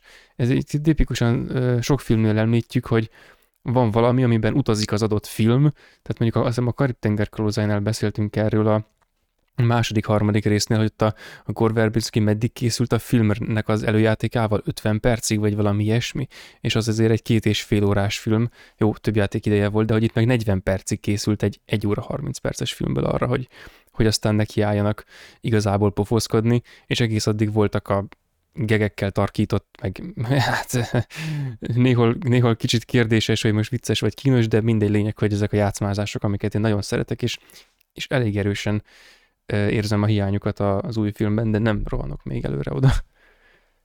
Igen, most elmondtam volna egy részt, hogy miért nem tetszett annyira ez a vidámparkos, de most visszaszívom, most meggyőztél. Ennek örülök. Igen, úgyhogy megalékült az a Terence Hillnek, tehát megint az a színészi zsenialitása, amikor mondta, hogy fú, hát ő nagyon erős. Tehát, igen, de tényleg. Ebben szinkron is benne van, tehát nyilván tehát nem, de hogy Ennél szebben azt ott nem lehetett volna. Ennél egyszerre őszintén és megvetően nem lehetett volna azt mondani, hogy hú, hát ő nagyon erős. Ez elképesztően erős, és ránéz a másikra, aki nyilvánvalóan 6-szor olyan erős, mint az egész környék együttvéve, hogy ez nagyon erős. De egyébként még ezt akartam mondani korábban, amikor a Bud Spencerről beszéltem, hogy neki ez a felső állok az asztal mellől megy már innen típusú, mindenkit úgy csap le, mint egy legyet típusú karaktere van, és a személyisége is ilyen hozzá, és a hanghordozása is ebből fakad, és szinte minden ehhez kapcsolódik. A Terence Hillben pedig, és ez még akkor jutott eszembe, mikor Freddy mesélt arról, hogy igazából a Terence Hill általában a karaktereivel ellentétben egy nagyon visszahúzódó figura, hogy viszont az ő karaktereiben mindig megjelenik ez a visszafogott, extravertált ember, tehát akiben van nekem mindig valahogy az érződik a szerepeiből, hogy ő most így ilyen szívességből tartja vissza saját magát, és így szórakozik rajta, hogy ő most így visszatartja magát, hogy most éppen nem akármi, és ezt még ezzel az eleganciával is ötvözi. Tehát mindig így, hát ő szeret ergelni embereket, egymás ellen provokálni szép sunyiban. Igen. Igen, meg neki. Ez tipikusan az a karakter, aki megvárja, hogy a másik elképesztően feldühödjön, és utána lehajol, amikor az üt. És akkor hiába volt az ütés. És hát, hogy oda irányítja Bud Spencer, ezt is ismerjük. Uh-huh. Igen, és akkor ezután jön pedig ugye a tornás akciójelenet, ami egyébként, amire emlékeztem, és tehát okkal emlékeztem, és így igazából mint akciójelenet nekem ez volt a film csúcspontja, és egyrészt egyébként ugye az is ugye az a visszatérő elem is itt van ebbe, ugye, hogy a Bud Spencer ugye mindig ugye, ahogy ti is mondtátok, ugye a nyerserő, és akkor a Terence Hill meg mindig trükközik, és itt ez viszont annyira érdekes volt, hogy itt ide utána a Bud Spencernek elkezdtem unni, hogy 20-adjára veszi le a kesztyűt az emberről, és a Terence Hill pedig mindvégig, tehát annyira ötletes volt minden megmozdulásra, és annyira jó volt nézni, hogy tényleg az összes tornaszert bemutatott egy minimum 6-os értékelésű elemet, miközben kivégzett 6 embert közben. És egyébként, amit mondott a Freddy, hogy a Terence Hill, tehát egy nagyon fegyelmezett volt, meg diéta, stb. Tehát itt azért visszatükröződött olyan szempontból is, hogy tényleg itt bemutatott olyan dolgokat a lovon meg a korláton, amin a testnevelési egyetemen is már egy 4-es szintet simán megütne. Igen, hát neki tornász háttere is van, ha minden igaz, hát meglátszott, tehát Bud Spencer nem véletlenül nem vállalta be ezeket a jeleneteket. De egyébként attól függetlenül szerintem az is tehát hogy a Bud Spencer attól függetlenül, hogy egy nagy darab fickó, szerintem, tehát amikor már szerintem, meg tehát ebből az akciójelenetek közben is, de szerintem már nekem akkor is, tehát jó, nekem ez a szakmám, de hogy az elején, amikor csak futottak ketten a kocsi irányába, és tehát azon, ahogy ő futott, tehát azon látszódott már az, hogy ez egy fit csávó, csak van rajta 20 kiló védőréteg. Hát igen, de az alatt amúgy egy átugrik a lovon simán, tehát meg igen. Minden. Tehát... Ja. Hát őnála sokszor lehetett látni egyébként, még a 70-es évekbeli filmjeinél is, hogy azért neki masszív sportháttere van, és hiába szeret fel egy pocakot, azért nagyon keményen hajlékony, meg tud igen. futni. A Piedone filmekben is volt még látványos, ott is mennyit futott. Tehát ebben a filmen kifejezetten ilyen menő benyomást keltett a Bud Spencer, ilyen kicsit olyan mackós volt, de olyan baromi stílusos volt az egész megjelenése. Igen, és akkor... És még bocsi, arra reagálnék, mondjad. Amit mondtál, hogy mikor már harmadjára vagy negyedjére veszi le a kesztyüket valakiről, lekapja őket a 4 körmükről, csak hogy így fogalmazzak, igen. Hogy ez egyébként nekem ezt az egész filmet azt vettem észre, hogy uralja két típusú dolog. Az egyik a repetitív poén, a másik pedig ez a különleges, most vissza kell utalnom, még nem utaltam erre, illetve a motoros az majd csak eztán jön, ugye? Ezután jönnek, akkor 10 percen keresztül érkeznek meg a motorosok. Igen, jó, akkor most még csak az egyiket mondom el, azt majd ott, de hogy ez a film az egész végig olyasmikben utazik, amik többször újra megtörténnek, és nem csak ilyen kicsiben, mint ez a kesztyű, most pont nem jut eszembe több, de hogy számtalan olyan pillanat van ebben a filmben, ami saját magát ismétli. Már csak arra gondolva, hogy az egész film is saját magát ismétli. Tehát, hogy ez a típusú poén, hogy van egy kiinduló pontja, eljut valahova, és akkor vagy már saját maga elejéhez jutott egyből, vagy pedig onnan még egy B lépés visszavezeti saját elejéhez, és akkor kezdi előről a poént, de ugyanazt a poént konkrétan, csak másik premisszával, ami egyébként az előzőnek a végeredménye lett. Tehát ez a védjegye ennek a filmnek szerintem, hogy ilyesmikben utazik, hát valószínűleg ezért is érződik néha az, hogy most már az ember sokat gyára nézi ugyanazt, viszont a másik típusú poénszerűséget azt akkor majd csak később veszem elő. Halló? Gergő megszűnt. Azt hittem én voltam. Nem. Jaj, leestem. Most hallunk. Azt mondta, user in your channel timed out. Ó, a fene egye meg. Na, hát. De itt vagy, úgyhogy... Most itt vagy. Akkor jó. Akkor ez jó. A lényeg. Hallatszott, amit akartam? Amit mondtam. Tehát mondtad, hogy akkor ennyi lett volna, és akkor... Mit mondtál utána? Az anyámról? Hihetetlen. Igen. Ja, megvan a felvétel, úgyhogy most már minden... Még nálam is megy a másik, úgyhogy jó, fú. Jó. Hát olyannyira megvan egyébként a körforgás, hogy a film elején ugye ugyanott tartunk, mint a film végén. Igen, igen. Ott... És egyébként ez nagyon jó, hogy ez is előkerült, mert ezt elő akartam hozni, mert majd a következő filmnél is most már, nem bírom visszatartani magam, de azért még nem ugrok. Fölpörgetjük most, és akkor tényleg beszéljünk majd a fő attrakcióról. Igen, tehát hogy majd ott is ezt elő akarom hozni, hogy a két filmnek a viszonya kapcsán ez hogyan áll ez a visszatérő poénozás. Jó, és akkor... Hát én a motoros jelenethez még annyit, bocsi, hogy én azt rettenetesen untam egy idő után, tehát azt hittem, ennek soha nem lesz vége. Ez is a sok ilyen rettenetesen elnyújtott jelenetek egyike volt, úgyhogy ez is közel játszik, hogy ez a film sohasem állt olyan nagyon közel a szívemhez. Én a motoros résznél, tehát hogy én a kaszkadőr munkát azt rohadtul élveztem, mert azért csináltak meredek dolgokat. Nekem azt törte meg végig igazából a főnök meg a pszichodoktor megvágása, tehát az úgy megtörte az egészet, hogy ahogy azt meg lehet törni. De tény, hogy tehát ez is majdnem egy 10 perces jelenet, és nem indokolt. Tehát annyi minden nem történt benne, hogy ez egy 10 perces legyen, tehát hogy elején az üldözés szerintem, ha lerövidítik, akkor attól függetlenül a maga a leszámolás az ugyanolyan jól működött volna, és az a része szerintem tök jól működik. Hát ezt a lovagi tornázást elég lett volna egyszer elsütni, meg hogy Bud Spencer ezen a döbbenetesen vastag kerekű motoron van, de ezt annyira túlnyújtják, hogy így elveszti az egész jelenetnek így a lényegét, hát igen, szerintem. Igen, egyébként kicsit pont én azokat a részeit sokallom, amikor össze-vissza száguldoznak.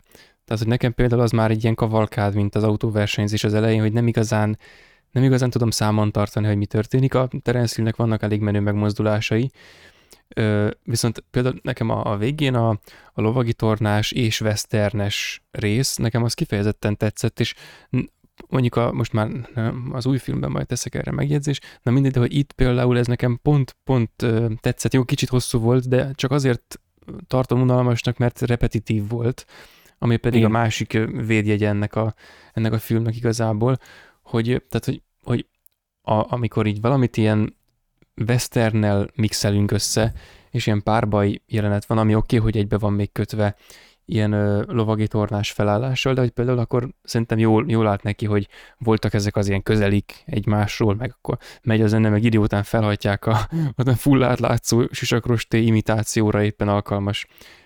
Mi volt az a sisaknak azt a részét, és akkor Bud Spencer odahúzza magáét, tehát ezzel a westernekben is eltöltik az időt, és most ők így átemeltik, akkor azt mondom, hogy oké, ez korrekt. Én inkább ott vágtam volna meg, amikor össze-vissza száguldoznak a fák között, és nem igazán értem, hogy most miért, meg hogy miért vannak ilyen sokan, meg ilyesmi.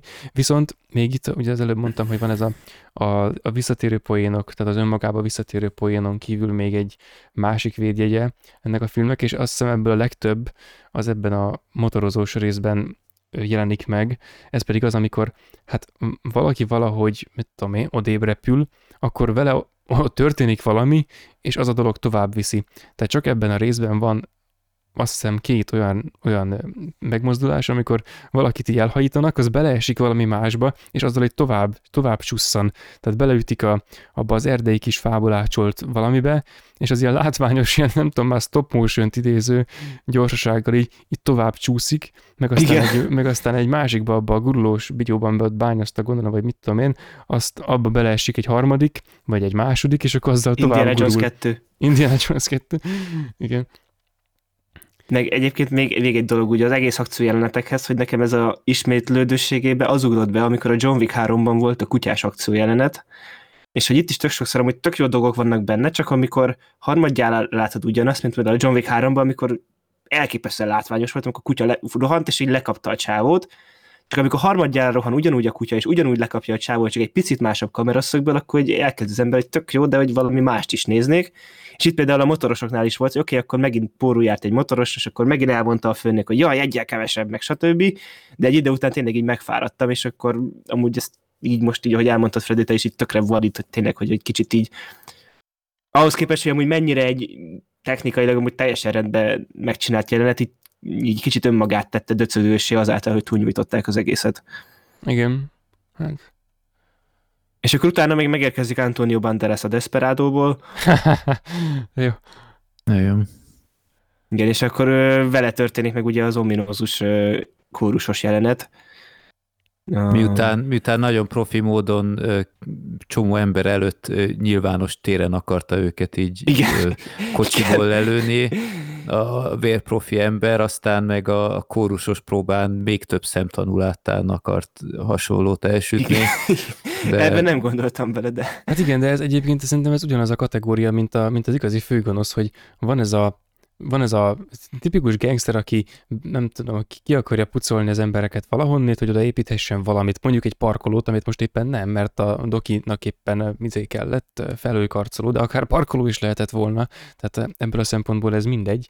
És akkor van a hidegvérű bérgyilkos, és akkor az egyiket ezen a módon, a másikat pedig azon a módon nagyon nevetségessé teszik. Mert tipikusan az ilyen, ezeknek az nagyon hidegvérű, nagyon profi bérgyilkosoknak az a stratégiája, hogy ők oda mennek, ahova senki nem menne józan ésszel, mert ott biztos, hogy nem történik meg, nem sikerül, na nekik ott mindig sikerül. Tehát ők onnan mindig eltalálják, aztán elsétálnak, és senki nem veszi észre, és még a vér se csöppen le, meg semmi.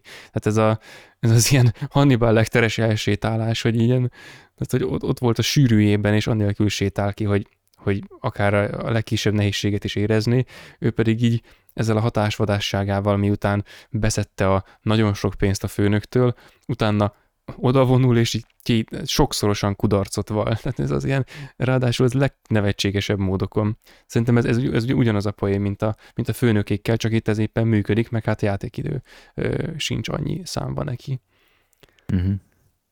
És akkor még egy dolog amúgy, hogy ezt a filmnek, ezt a főzenét, amúgy ezt tényleg marha jól használták olyan szempontból, hogy tényleg mindig megszólal minden egyes akció jelenet alatt. És így mindig visszatérően ott van, és így idő után így tényleg, tehát így ez annó az Alex mondta a Batmannél, hogy a rendezők most ilyen szeánszot csinálnak a filmükből, és így ez ugrott be nálam, hogy ez a film is igazából egy saját szeánszát kreálta meg azáltal, hogy itt mindig így visszatért ez a téma ilyen téren. És akkor egyébként az új filmben azt tök jól használták, hogy ott megtartották, és tényleg csak a végén, a utolsó nagy leszámolásnál játszották be. Az pont elegáns használata volt, amire a Star Wars évek óta nem képes a zenékkel. Igen. Tehát ez mindig azt, vagy túl sok, vagy túl kevés, de sose sikerül eltalálni. Na itt ez tökéletesen sikerült ebben az új filmben. Jó. Hát itt az Oliver Onions zenekart, a De Angelis tesókat azért mondjuk ki, hogy ugye ők nagyon sok Bud Spencer Terence Hill filmnek ők alkották a slágereit, itt abszolút, tehát itt akár a kórus zenével, azzal a tűzoltós, nem tűzoltós dal, vagy nem tudom valami, tehát a kórusos dallal abszolút, tehát annyira fülbemászó, meg ugye ez a buggy dal, ez is nagyon emlékezetes, úgyhogy itt nagyon oda tették magukat. Aki esetleg nem látta azt a jelenetet, van egy ilyen nagyszerű YouTube videó, ahol a Russell Crowe meg a Ryan Gosling előadják ezt a kórusos jelenetet, ezt nem tudom, ismeritek-e? Ezt most nem, de ezt most adás után mindenképp első dolga lesz. A Russell Crowe a rendes fickók ilyen marketing interjúi közben így valahogy szóba kerül a Bud Spencer, hogy ő mennyire szereti őket, aztán hát milyen meglepő, Ryan Goslingnak fogalma sincs, hogy miről van szó, és akkor ott élőben így teljesen elterelődik az interjú, és akkor közösen utána játszanak egy ilyen jelenetet, és konkrétan tényleg a Ryan Gosling, a Terence Hill, és a Russell Crowe meg meg ilyenek, tehát így ezt mind előadják, nagyon jó pofa. Tehát annyira jó látni, hogy egy ilyen ausztrál színész is csillogó szemmel beszélt róla, és amikor meghalt például a Bud Spencer, akkor is így Twitteren így kiírta, hogy mennyire sajnálja meg minden, úgyhogy tök jó. Ha esetleg, nem tudom, nálatok is van ilyen, hogy csatolmány, akkor rakjátok be ezt a videót. Most lesz. Rákeresitek, hogy Russell Crowe és Bud Spencer, akkor megtaláljátok YouTube-on. Igen. Jó, ez jól hangzik. És akkor az új film, ugye a olaszok úgy döntöttek úgy, hogy csinálnak egy újat, és a Netflixen került ugye forgalmazásba, ami egyébként amúgy a Netflixnek hosszú régóta amúgy szerintem egy tök okos dolga, hogy rengeteg pénzt rak amúgy ugye minden nem angol nyelvű filmbe, meg sorozatba, meg akármiben, mert ugye ugyanazt megcsinálják csak hatodannyért minden, ami nem Hollywood. De és ez nem Netflix film. Csak azt oda került forgalmazás? Aha, tehát csak itt nálunk került oda? Csak nálunk, tehát Olaszországban ez moziban ment, tehát ez Netflixnek semmi köze hozzá, csak megvásárolta a vetítési streaming jogot. Igen, ezt úgy szokták csinálni, ami annó volt az a lengyel film, ott is úgy volt, hogy lemegy egy országba az adott országban a moziba, az adott nemzet filmje, és akkor utána a nemzetközi forgalmazási jogokat veszik meg. Hát erre ez a csodálatos 365 nap trilógia egy jó példa. Nem, az Netflix, az teliben Netflix film viszont. Nem. Az első az nem. Nem az, csak az aztán igen. Aha. Akkor csak aztán olyan gigászi siker lett valamilyen teljesen megmagyarázhatatlan módon, hogy utána a Netflix hányta már ki ezeket. Igen, amúgy nem láttam a filmeket, de azt néztem, hogy mindig, amikor jött az új, akkor ott masszívan ott volt a top 10-ben egy ideig. Hát boldog ember. Vagy... Én egy másik lengyel filmre gondoltam, tehát hogy... Igen, egy jó lengyel filmre. All My Friends Are Dead az a címe egyébként. Hogy az a jó lengyel film. Igen, az a jó lengyel film.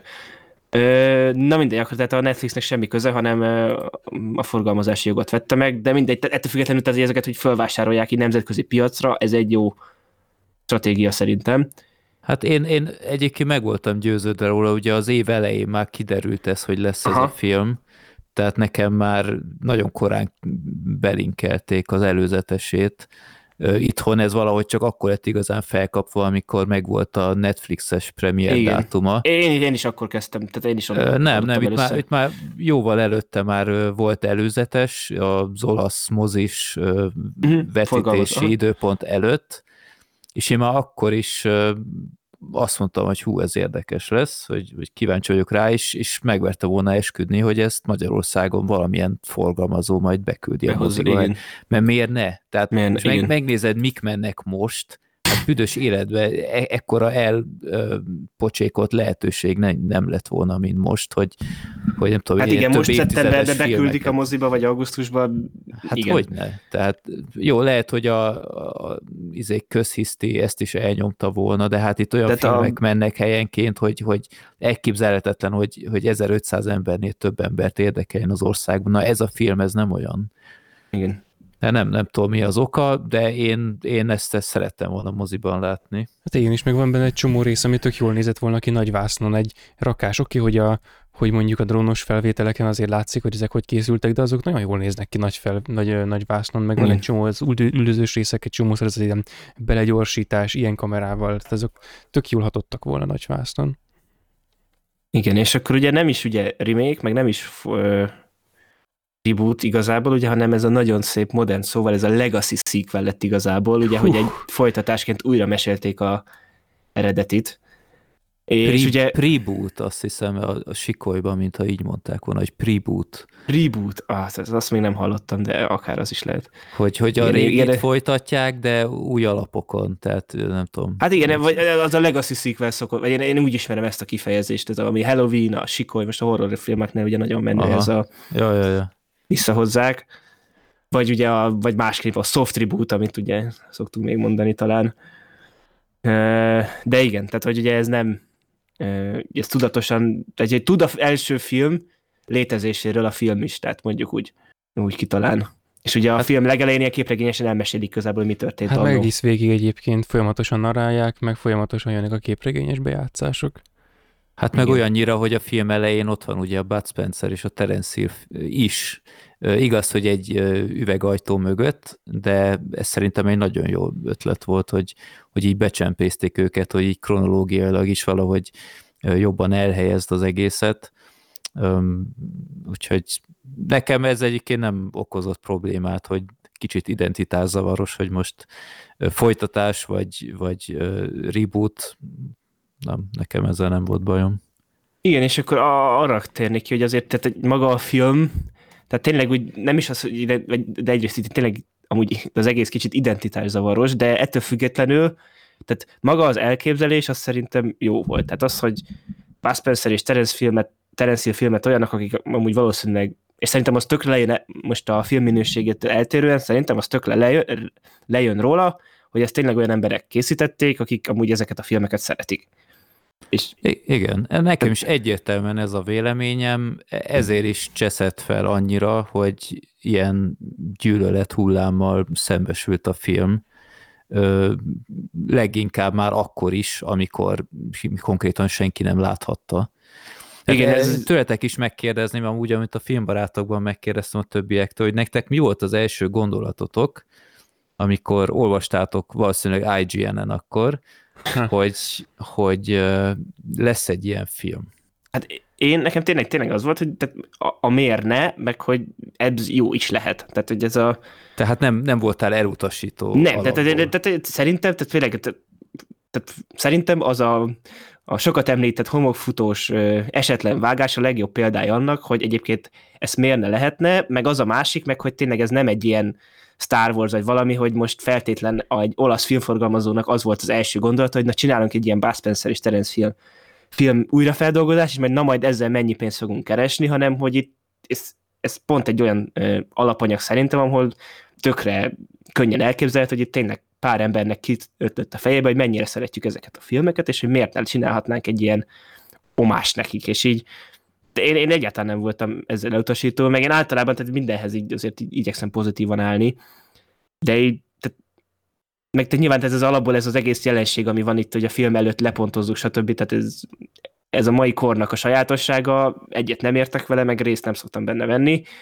Még a Gyűrűk Ura sorozat elé is úgy ültem le minden egyes árulkodó és óvaintőjel ellenére, hogy jó, hát ha jó lesz, akkor mi járunk a legjobban. Árulkodó és óvaintő, milyen nagy eufemizmusokat használsz.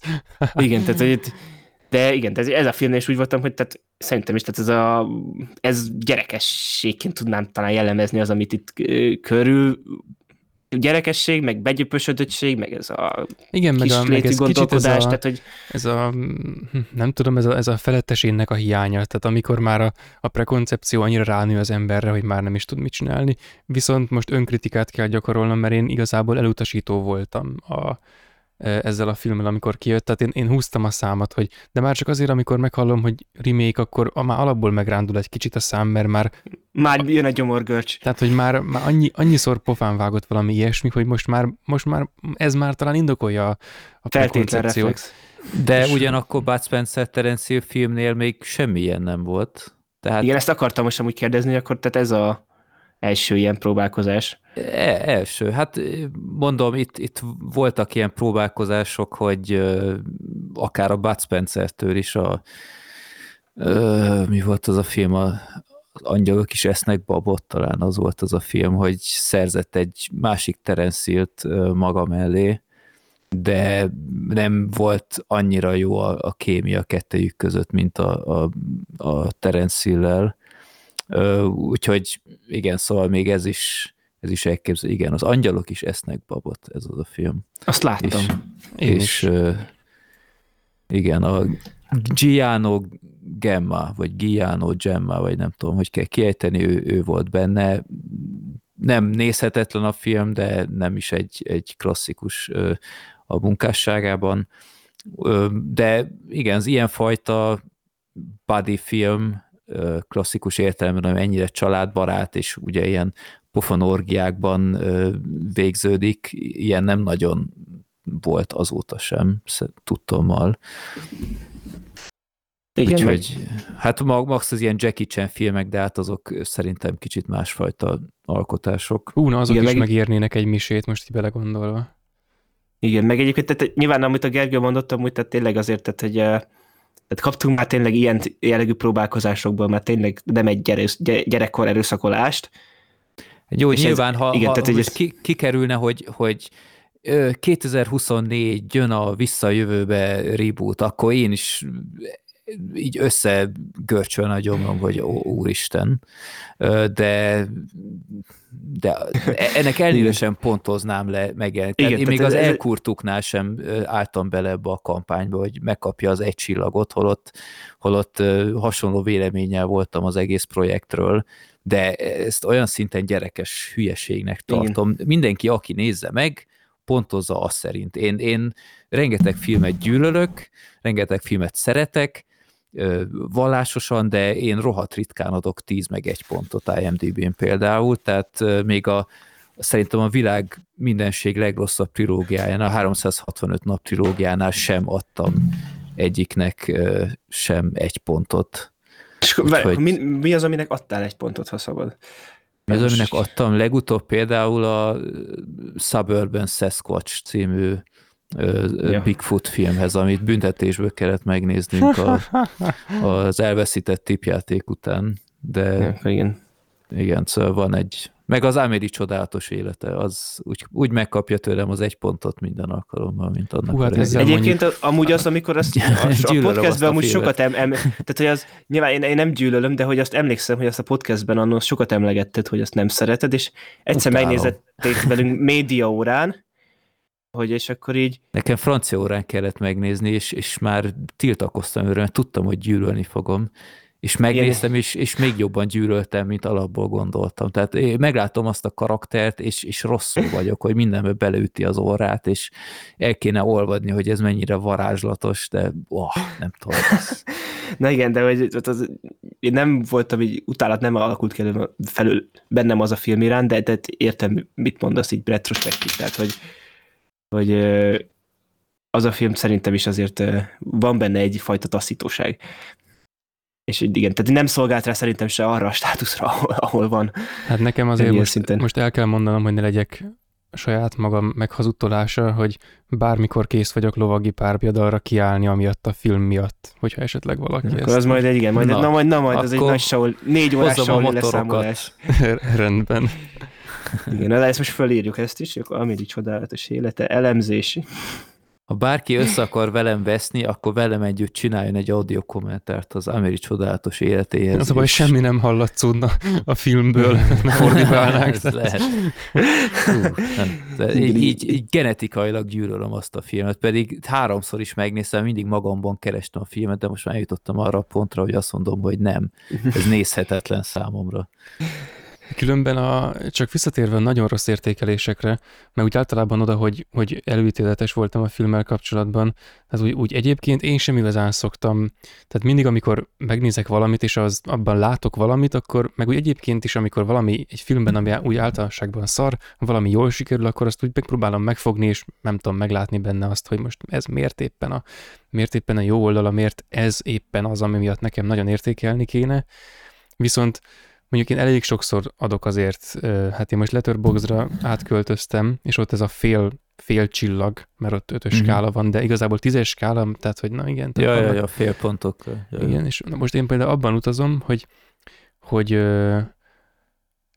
még a fél csillagnál is ritkábban írok review-t, viszont elkezdtem abban utazni, hogy amikor valamire fél csillagot adok és review-t írok, akkor az a review az mindig az előző review által megalapozott gondolatnak a folytatása lesz, és eddig már 2 filmhez is írtam, és ez mindig olyasmi, hogyha valami ilyen elképesztően ilyen élet, meg ember, meg gondolkodás, meg esztétika ellenes dolog, akkor ilyen 2-3 szóban megragadom, hogy ez a film éppen hogyan tesz hozzá ehhez az aljassághoz, és azt így hozzáfűzöm az előző néhány reviewhoz, hogy na ez is ebbe a sorba illik.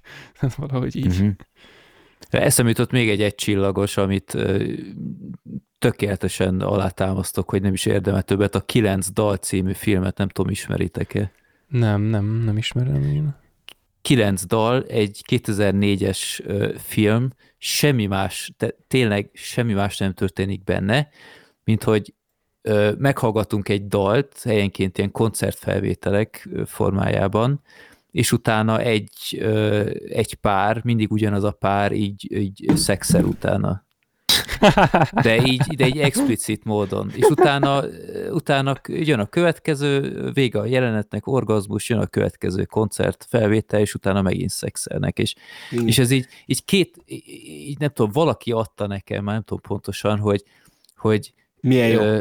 Nem, már így mondta, hogy ez rettenetes, de kíváncsi vagyok a véleményedre, és így nem tudtam, miről szól, és miután a második ilyen szexen, de tényleg olyan, hogy mindent látunk, tehát ilyen pornográf jellegű, és így a második után jöttem rá, hogy te jó Isten, ennek a filmnek az a címe, hogy 9 dal, tehát ez 9 dalon keresztül ugyanez lesz, és mondom, hát ez nem lehet igaz. És még ezzel együtt is csak valami 1,4 óra, vagy valami ilyesmi.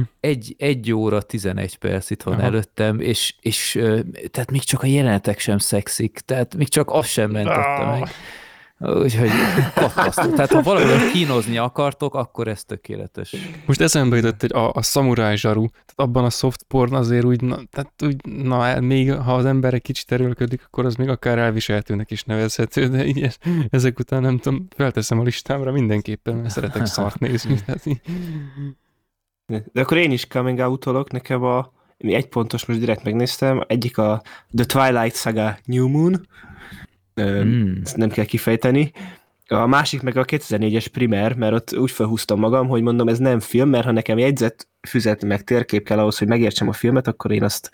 Ja, az az időugrásos... Jaj. Hát igen, az nem egy könnyű darab. Igen, tehát az volt, hogy az biztos amúgy egy jó film, de akkor úgy felhúztam magam, hogy... Én azt úgy szeretem. Azt én is megnéztem. Tehát ideig egyébként még meg is kockáztatom, hogy hú, hát azt hittem, hát én ezt megértem. Aztán természetesen nálam is eljött az a pont, amikor azt se tudtam, hogy mi történik éppen, de valahogy én értékeltem, hogy ennyire konzekvensen végigviszi ezt a full komplikált akármit. Igen, én valószínűleg amúgy rossz pillanatomban néztem meg, tehát hogy már nem emlékszem pontosan, de hogy az volt, hogy akkor ez mondom, jó, ez nem film, és akkor ami nézhetetlen, akkor az egy pontos. És akkor utána amúgy ez a kettő után ott van 2 ponttal a Lion King remake, amit nem kell magyarázni. Hú, különben most nem lehet adni 1 pontot, mert úgy nem nézhetetlen, csak... Igen. Ugye annyit érdemel. Na, de különben dübenjövünk. Igen, hogy is volt. Igen. De ez nem egy pontos film, tehát ez megegyezhetünk. Hát semmiképp nem sokkal több, de... Jó, igen, de meg annyi, hogy... akkor még ezt lezárva, hogy tényleg, tehát hogy szerintem ezt egységesen elítéljük, tehát ez láthatatlanba, pontozás, stb., gyerekes, stb. Az ilyet láthatatlanba lepontozom. Tehát, hogy a láthatatlanba pontozást, azt láthatatlanba lepontozom. Az egy dolog, hogy láthatatlanban pontozás, de itt a filmbarátokban habzó szájjal mondtam ezt a sok idézetet, hogy milyen csak a magyar sajtó hogy nyilatkozott erről a filmről megjelenés előtt, és néha megjelenés után. És akkor most csak egyet említek meg, az ugye az IGN hozta el, amit aztán sokan átvettek, és ők ezzel promózták a cikket, vagy ezt a hírt, hogy ettől már mi is dübenjövünk. Tehát ők alapból már elutasították, és úgymond megadták az irányt, hogy gyerekek, köpködjetek ide. Hát és ilyentől kezdve mindenki, aki átvette, onnantól kezd, tehát jó, akkor egyet még megemlítek, mert ez még különösebben felcseszett, mondjuk a 444 a filmkritikák, meg filmes hírek terén, az mindig nagyon... Fenntartásokkal. Igen, ezzel promózták a cikket, vagy ezt a hírt, hogy nincs még egy ilyen szar a világon, jön a különben dübenjövünk Netflixes remake-je.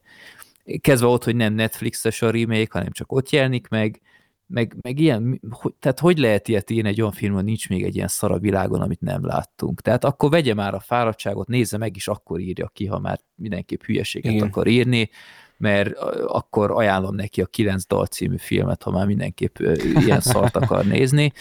De igen, szóval én ezt nagyon sajnáltam, és ez feleslegesen felhergelt mindenkit, főleg a Bud Spencer Terence Hill közönséget, vagy közösséget, lehet így akár ezt is mondani, mert szerintem sok szempontból tényleg egy közösség, egy olyan közösség, ami ilyen Spencer Hill fesztiválokat szervezett régebben, meg ilyenek, és nem értettem. Tehát, hogy miért kell ezt így egyből így gyűlölni, mert a régi filmeket senki nem veszi el, tehát oké, elveszi bármi a régi oroszlán királyt, mert megszületett pár éve ez a moslék? Nem. Tehát miért kell ezt? Akkor ne nézzék meg, vagy valami. És mondják, amúgy hogy... ez a ne nézzék meg, szerintem ez a legjobb izé. Tehát, hogy, mert és amúgy szerintem tehát az is benne volt előre, hogy nyilván most, hogy nem lesz jobb, mint az eredeti. Tehát, hogy benne lehetséges, de hogy most nyilván most ez, azt a hatást ezt nem fogják tudni reprodukálni, ha akarják se. Itt most szerintem tényleg, amit előbb elmondtam, hogy tehát itt valószínűleg tényleg ennyi volt, hogy itt pár ember, aki szereti ezt, ők gondolták, hogy ezt megcsinálják szeretetből. És mert hogy... ez jött át. Tehát ez egy nagy tisztelgés a munkásságok előtt. A végeredmény az néha esetlen, igen. Ezt aláírom, nem minden tetszett nekem sem, de amúgy én jól szórakoztam az új remake alatt. Tehát még azt is megkockáztatom, itt lehet, hogy sokan kinyomják, de nekem voltak dolgok, amik az újban egyértelműen jobban tetszettek, mint a réginél például. Gondolom, igen, például a felvételt. Ja. Na, akkor folytatjuk ketten. Nem, szóval például a főgonosz, hát sokkal igen. jobban kordában tartották őt, az a kevés jelenet, amit kapott, sokkal viccesebb volt szerintem. És apropó vicces, ezt is elmondtam a podcastben, elnézést minden filmbarátok hallgatótól, de a gyerekkel végignéztem mind a két filmet, és az újnál egyértelműen sokkal többet nevetett, mint a réginél. És nála semmiféle IGN befolyásolás nincs, mert azt se tudja, nem tudja, mi az az IMDb, nincs tisztában remake, reboot, preboot, legacy sequel, akármivel, ő neki azt számít, hogy mi van a képernyőn, és egyértelműen többet nevetett. Tehát ezt nem lehet elvenni a filmtől, hogy a célját ezek szerint, aki nyitottabb, szerintem elérte. Igen. De egyébként dolgot, csak még egy korábbira akartam reagálni, tehát, hogy amikor arról volt szó, hogy milyen indítatásból készült a film, tehát, hogy mondtátok, és ezzel én is egyetértek, hogy látszik a filmen, hogy olyanok készítették, akik ezt szeretik, hát különösen ezért fájó az IGN-nek ez a címe, hogy ettől már ők is dübejönnek, mert ez az ilyen, hogy most akkor az ő ízlésük a mérvadó. Tehát most nekik készülnek a filmek, az ő mércéjükön kell megugrani, ők adják meg a szintet, és hogy hát ők így ezt így nem kultiválják, de nem is látták, és akkor majd ők megadják az alaphangot. Tehát ez a gőgösségnek a ne továbbja, ebből fakad tehát ez a szellemi rokon ennek az előrepontozásnak, de ez annyi mindenben megjelenik különben. Tehát, hogy felrepül egy darab hír, és ez a brandé alakított filmkritika, amikor már csak az van benne, hogy tehát amikor a kritikus viszi a prímet a mű előtt, és nem pedig a mű nem arról szól, hanem arról szól, hogy fröcsögés legyen. Nem azt írja, hogy milyen volt a dolog, hanem egy saját sót gyárt, amiben ő a főszereplő, akinek az a dolga, hogy ő éppen nagy hangon elküldi a fenébe a filmet, amit amúgy meg se nézett, mert hát amúgy nem is kell megnéznie, mert hát a vélemény az nem a filmtől függ, hanem attól, hogy itt ez egy olyan oldal, ahol el kell olvasni azt, hogy mi mennyire is miért szar, és felül ráadásul egy divatra, amit saját magának készít, arra a divatra, hogy ami remake az rossz. És akkor ezzel nyilván, az igazságot azt elküldte a fenébe. Nyilván vannak azok az esetek, amikor vakul is lehet pontozni, mert megnéztem 2-365 napot, akkor tudom, hogy a harmadik is szar lesz, és nagy kockázatot nem vállalok, vagy a 25. egyből streamingre kerülő Bruce Willis filmnél valószínűleg a 26. sem lesz egy nagy szám. Persze, nyilván, de egy ilyennél, amire nem volt egyébként még precedens, mint egy Bud Spencer Terence Hill film remake, ahol egyébként az előzetes nem is volt rossz. Nem tudom, megnéztétek-e az előzetes? Én csak a filmet néztem. Csak egy ilyen hangulat képsorok vannak benne. Tehát felcsendül ez a buggy dal, nagyon halványan, látni is a buggyt, kb. Látni 3 pofont a filmből, a karaktereket itt-ott fel lehet fedezni, de azt hiszem 1 perces volt az egész kb. De ez alapján ennyire köpködni a filmet szerintem egy olyan primitív húzás volt, akkor mondják azt az emberek, hogy hát ez felesleges, minek? Ezzel igen. is lehet vitatkozni, mert én egyébként abból a szempontból logikusnak tartom ezt a lépést, hogy egy fiatalabb korosztály megismerje az ilyenfajta filmeket, és hát ha kedvet kap a régiekhez, Nyilván ez nem olyan gyakori, mint ahogy én ezt szeretném, vagy gondolnám, de egyébként simán megeshet, mert a saját gyerekemnél is látok erre példát, hogy megnézte a Godzilla Kong ellent, és aztán kedvet kapott a ősrégi japán Godzilla filmekhez, amelyek messze nem voltak olyan látványosak és szórakoztató számára, mint az új. De... most elképzelem szegény gyerekeket, akik Jurassic World-öt néznek. Azt mondják, soha többet Jurassic Parkot az életben biztos nem nézek. Ja. De szóval ez csak, hogy megvan ennek az alapja, mert miért ne? Tehát meg lehet ezt próbálni, meg lehet minden kornak a Bud Spencer, Terence Hill filmszerű párosa, nem lesz olyan mágikus nagy eséllyel, mint a régi, de miért ne? Tehát ha nem adjuk meg az esélyt, és ezáltal, hogy ennyire szar image lett ennek a filmnek, már így vakon, valószínűleg nem is lesz több ilyen próbálkozás, amelyek egyébként potenciálisan sokkal jobbak is lehettek volna, tehát ha kicserélik mondjuk a Terence Hillt, aki ebben a filmben hódfelejthető volt, arra az a Bud Spencer mellé, idézőjelben persze Bud Spencer, a szakállas fickó, aki egyébként szerintem marha jó volt ebben a filmben. Tehát ő tökéletesen felismerte, hogy mitől volt a Bud Spencer, hogy apró gesztusokból, fapofával reagál dolgokra, ezt nagyon jól lemásolta, úgyhogy egyébként nem éreztem azt, hogy így betegesen egy az egyben akart volna mindent úgy csinálni, mint a régi, hanem csak azt a fajta karaktert jól előadta. Ha mellé raknak egy olyan újabb Terence Hillt, akivel sokkal jobb a kémia, sokkal karakteresebb a színész, miért ne? Akkor csináltak volna egy Nincs kettő négy nélkült, egy mondjuk nem Brazíliában, hanem mit tudom én, akárhol, Olaszországban, vagy nem tudom hol, nem fogjuk már valószínűleg meglátni. Vagy Kincs, ami nincs, japán helyett vietnámi veteránnal.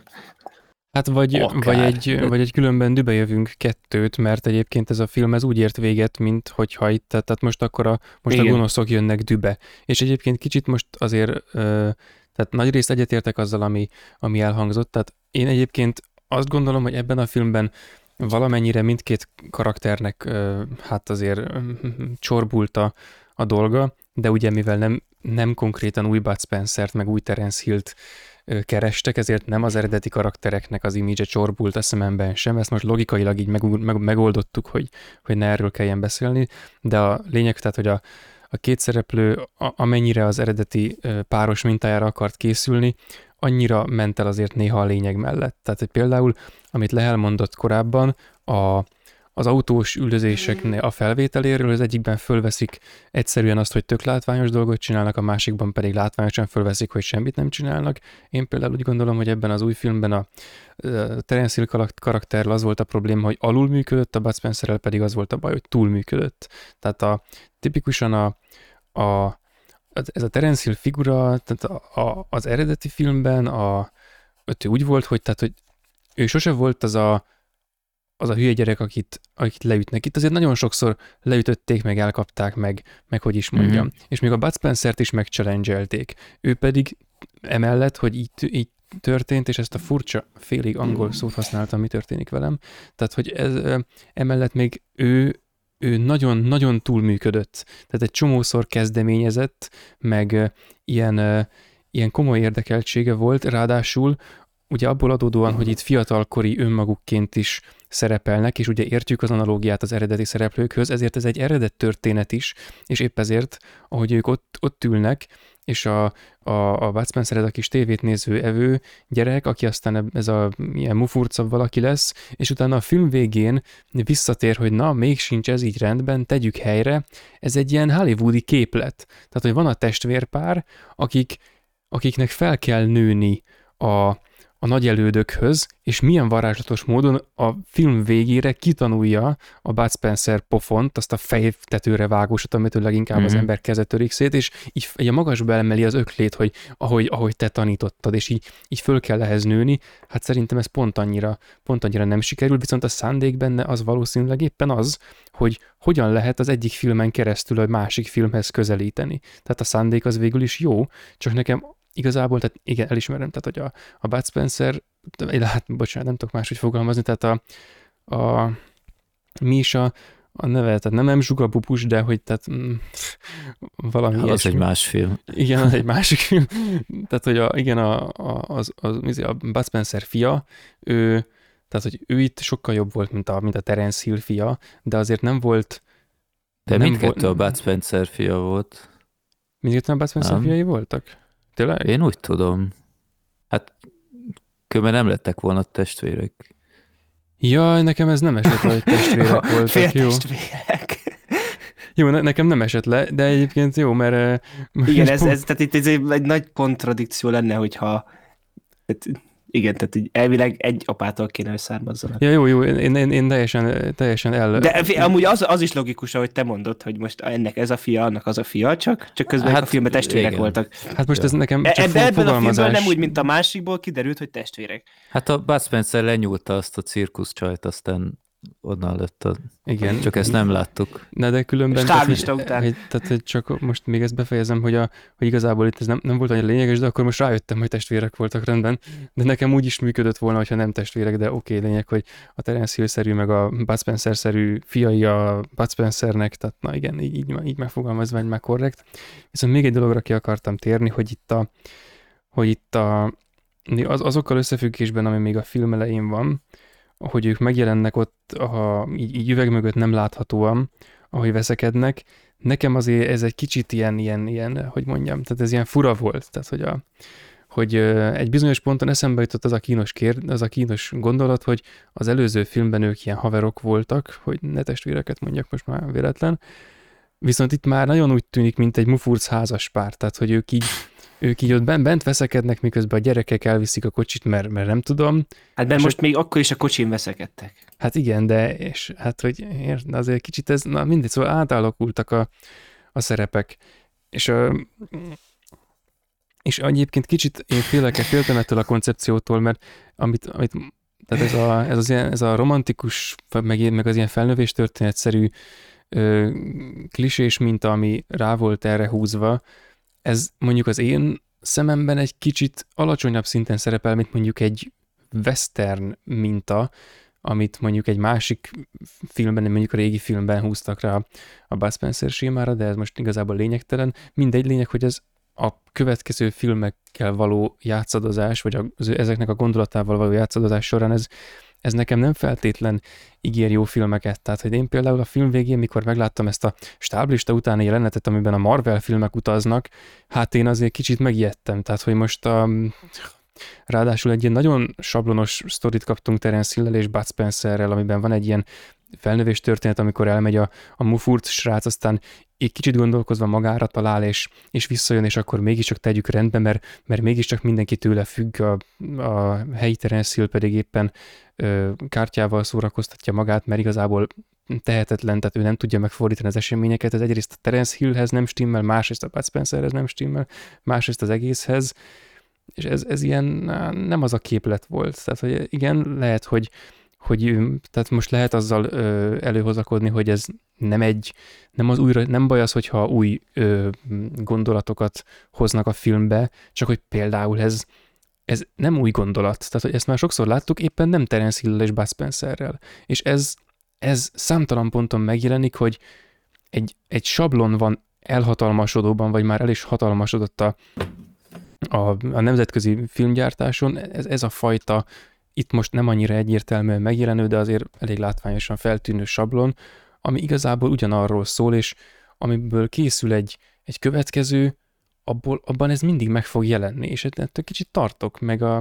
és főleg a film vége volt fura, tehát amikor bedobják a folytatásnak a lehetőségét, és akkor már érzem, hogy rám telepszik ez a Marvel hatás. Én ettől megijedtem őszintén szólva ettől. Hát szerintem az csak poén volt, hogy nem. Tehát ha már belekezdenek egy ilyen új Spencer Hill univerzumba, ha már fogalmazunk így, akkor nem hiszem, hogy az elsőt folytatnák, hanem akkor szerintem fognak egy másikat.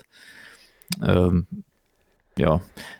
Így egyébként a kémia az tényleg nem volt olyan jó, mint a régi, az eredeti nyilván.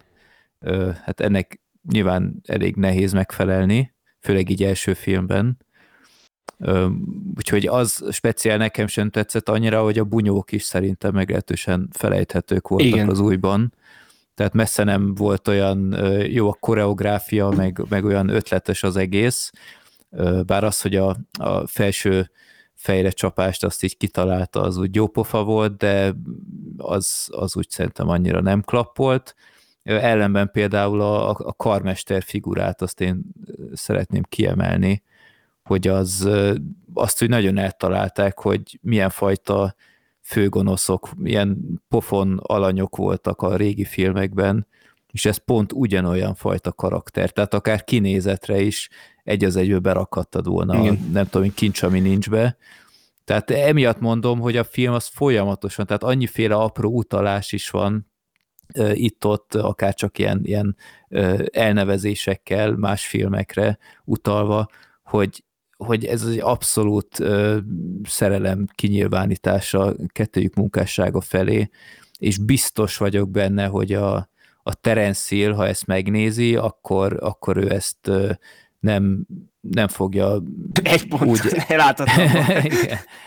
Nem, szóval úgy van, hogy de rendesek, hogy megcsinálták ezt, hogy még emlékeznek ránk, és egy jó érzéssel nyomja ki a Netflixet.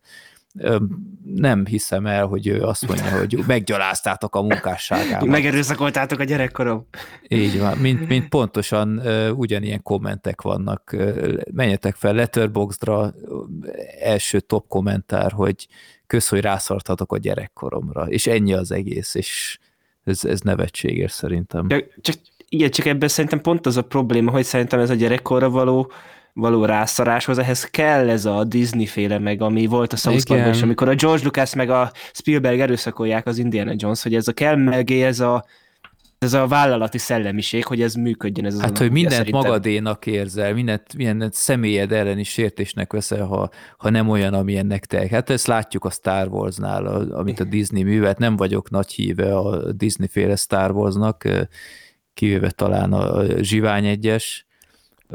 És igen, egyébként és az érdekesség, hogy szerintem pont az összes film közül azon is az egyetlen olyan ebből az 5 filmből, amiből az érződik, hogy basszus, ezt olyan emberek csinálták, akik szeretik a Star Wars-t. Akik értik, hogy kell elhelyezni a nagy kerek történetbe, hozzáadni valami újat mégis, és eredetinek érződjön. Nem úgy, mint az új trilógiánál, de ebben nem megyünk bele, mert megint csak savazás lesz a vége. Ezen már örülök, hogy túl vagyunk a saját podcastünknél. Igen. Hú, az jó lesz, várhatod a kommenteket. Pörgetik az algoritmust. Az biztos. Az egyébként, az biztos, azt nézőszámokon mi is láttuk, de minden Star Wars filmek különadás. Tök mindegy, mit mondasz, hogy szidod, vagy dicséred, az egyik oldalt felcseszed, tehát ez egy hálás alany. Igen, szóval nem, tehát összességében erre a filmre nem tudok haragudni, sok hibája volt, én ezekkel a képkockás pillanatképekkel sem tudtam mit kezdeni. Igen, de az is ilyen céltalan, tehát hogy az olyan céltalan volt az egész, hogy most tök jó, hogy akkor ezt kitalálta valaki, hogy itt legyen benne, de az eredeti filmekre semmi relevanciája nem volt, ahhoz nem használták eleget, hogy azt mondjam, hogy akkor ennek a filmnek ez a stílusa, hanem tényleg ilyen néha így berakták, és így. De én, hogyha lett volna egy jelenet, amit mondjuk ki akartak ezzel emelni, vagy valami, akkor azt mondom, hogy oké, de teljesen random jelent, mint hogyha egy ilyen random.org kidob egy pillanat, vagy egy másodpercet. Időkódot, hogy, igen. Igen, úgy 27. perc, 48. másodperc, most rakd ide, és akkor úgy csinálták, tehát így nem értettem, hogy most erre miért pocsékolták a humán erőforrást, de igen, szóval mondom, én megnéztem a filmet, hogyha választanom kéne, hogy most megnézem a régit, vagy az újat, akkor nyilván a Bud Spencer és Terence Hill film miatt, vagy Terence Hill miatt nyilván az eredetit választom, de simán el tudom képzelni magamról, hogy minden, nem tudom, harmadik alkalommal, ha erre a sztorira vágyok, akkor berakom majd az újat. És ezzel szerintem elérte a célját végső soron, és nem tudom, valamilyen csoda folytán, ha ezt folytatják, akkor én drukkolok neki, hogy tanultak ennek a filmnek a hibáiból, és konzekvensen próbálnak valami jobbat összehozni, esetleg a Terence Hill karaktert lecserélik, kevesebb filtert használnak, mert azt egy kicsit szerintem túltolták, de én abszolút nem tudok haragudni erre a filmre, csak azért max annyiban, hogy lehetett volna egy picit jobb, és akkor mindenkinek befogták volna talán a száját, aki megnézte, és még azután is tethetetlenek lettek volna.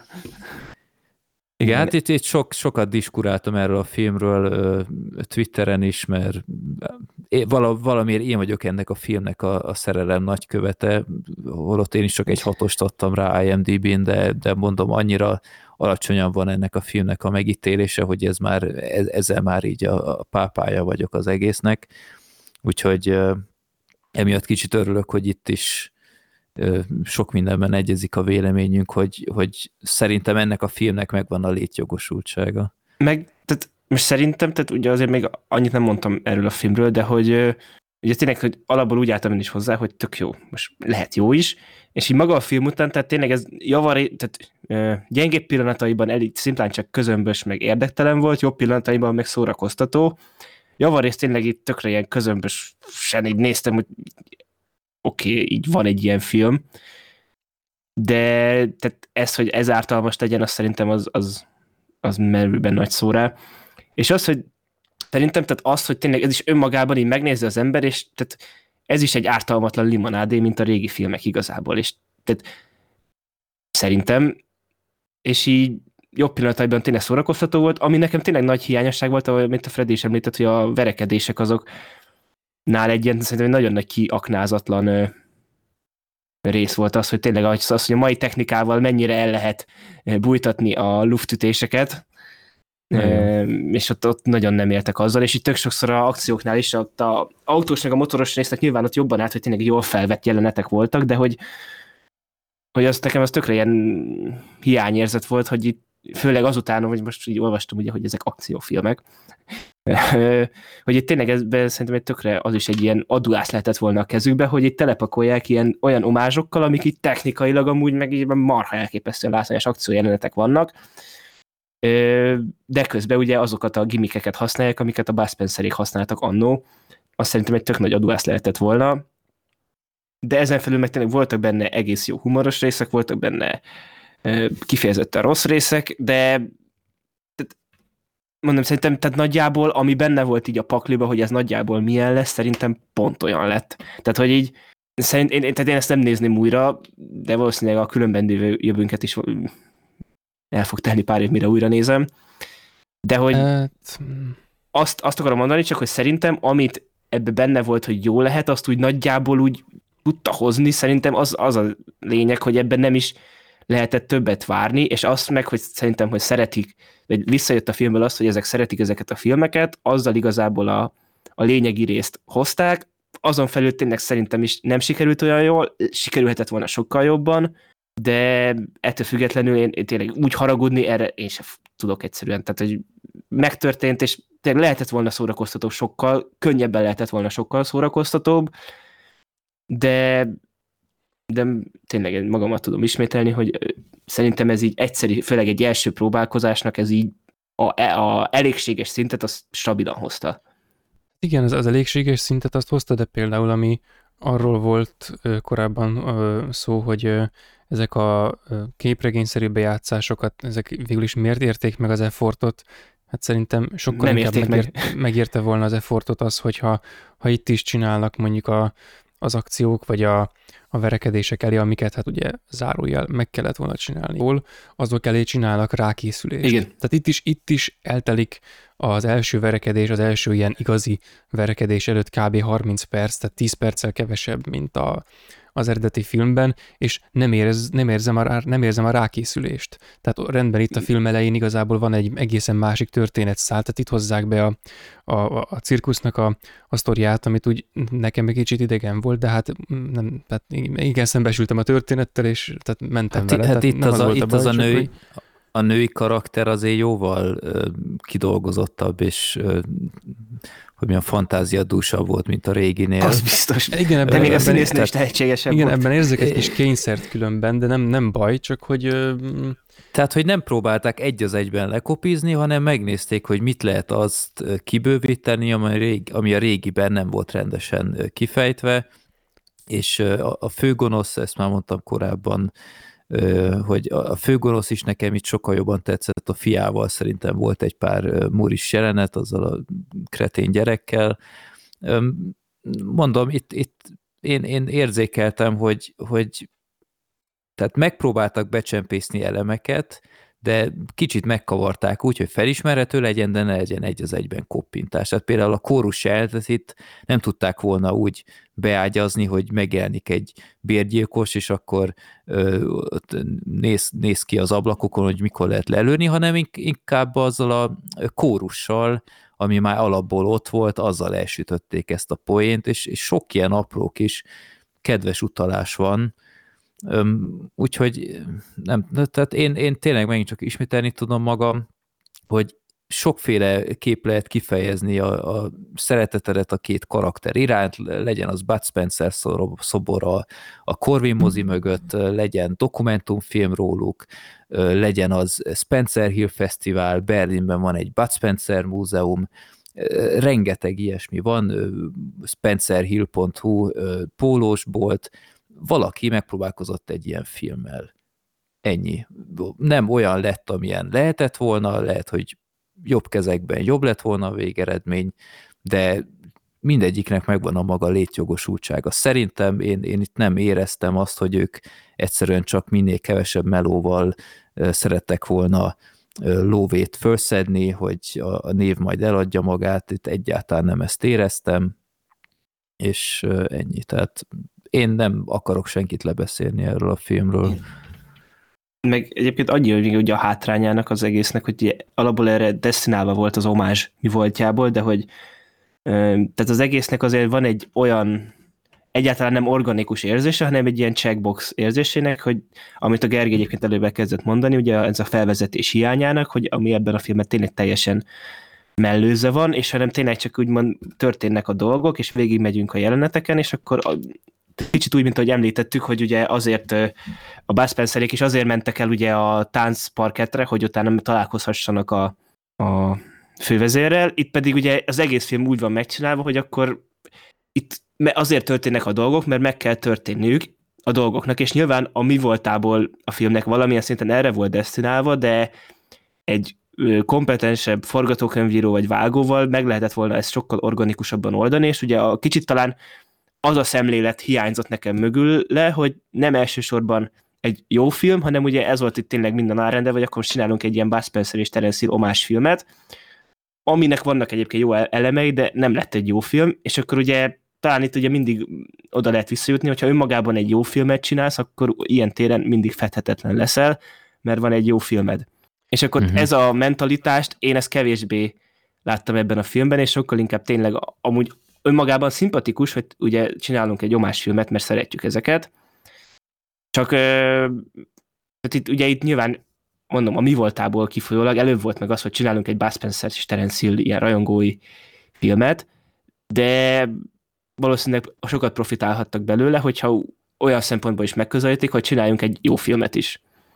És itt valahogy azt éreztem, hogy annyira nem ez volt az előtérben, és talán ez lehetett az a pontja a filmnek, ami által sokkal apró változtatásokkal, de sokkal nagyobb, jobb hatást tudtak volna elérni.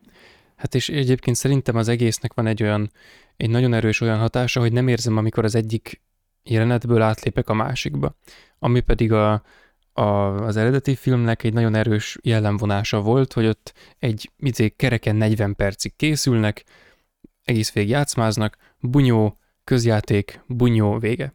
Tehát, hogy kb. Ilyen szakaszokra volt osztva. Itt az eredeti filmnek ebből következőleg nyilván teljesen mások voltak a céljai, mint ennek.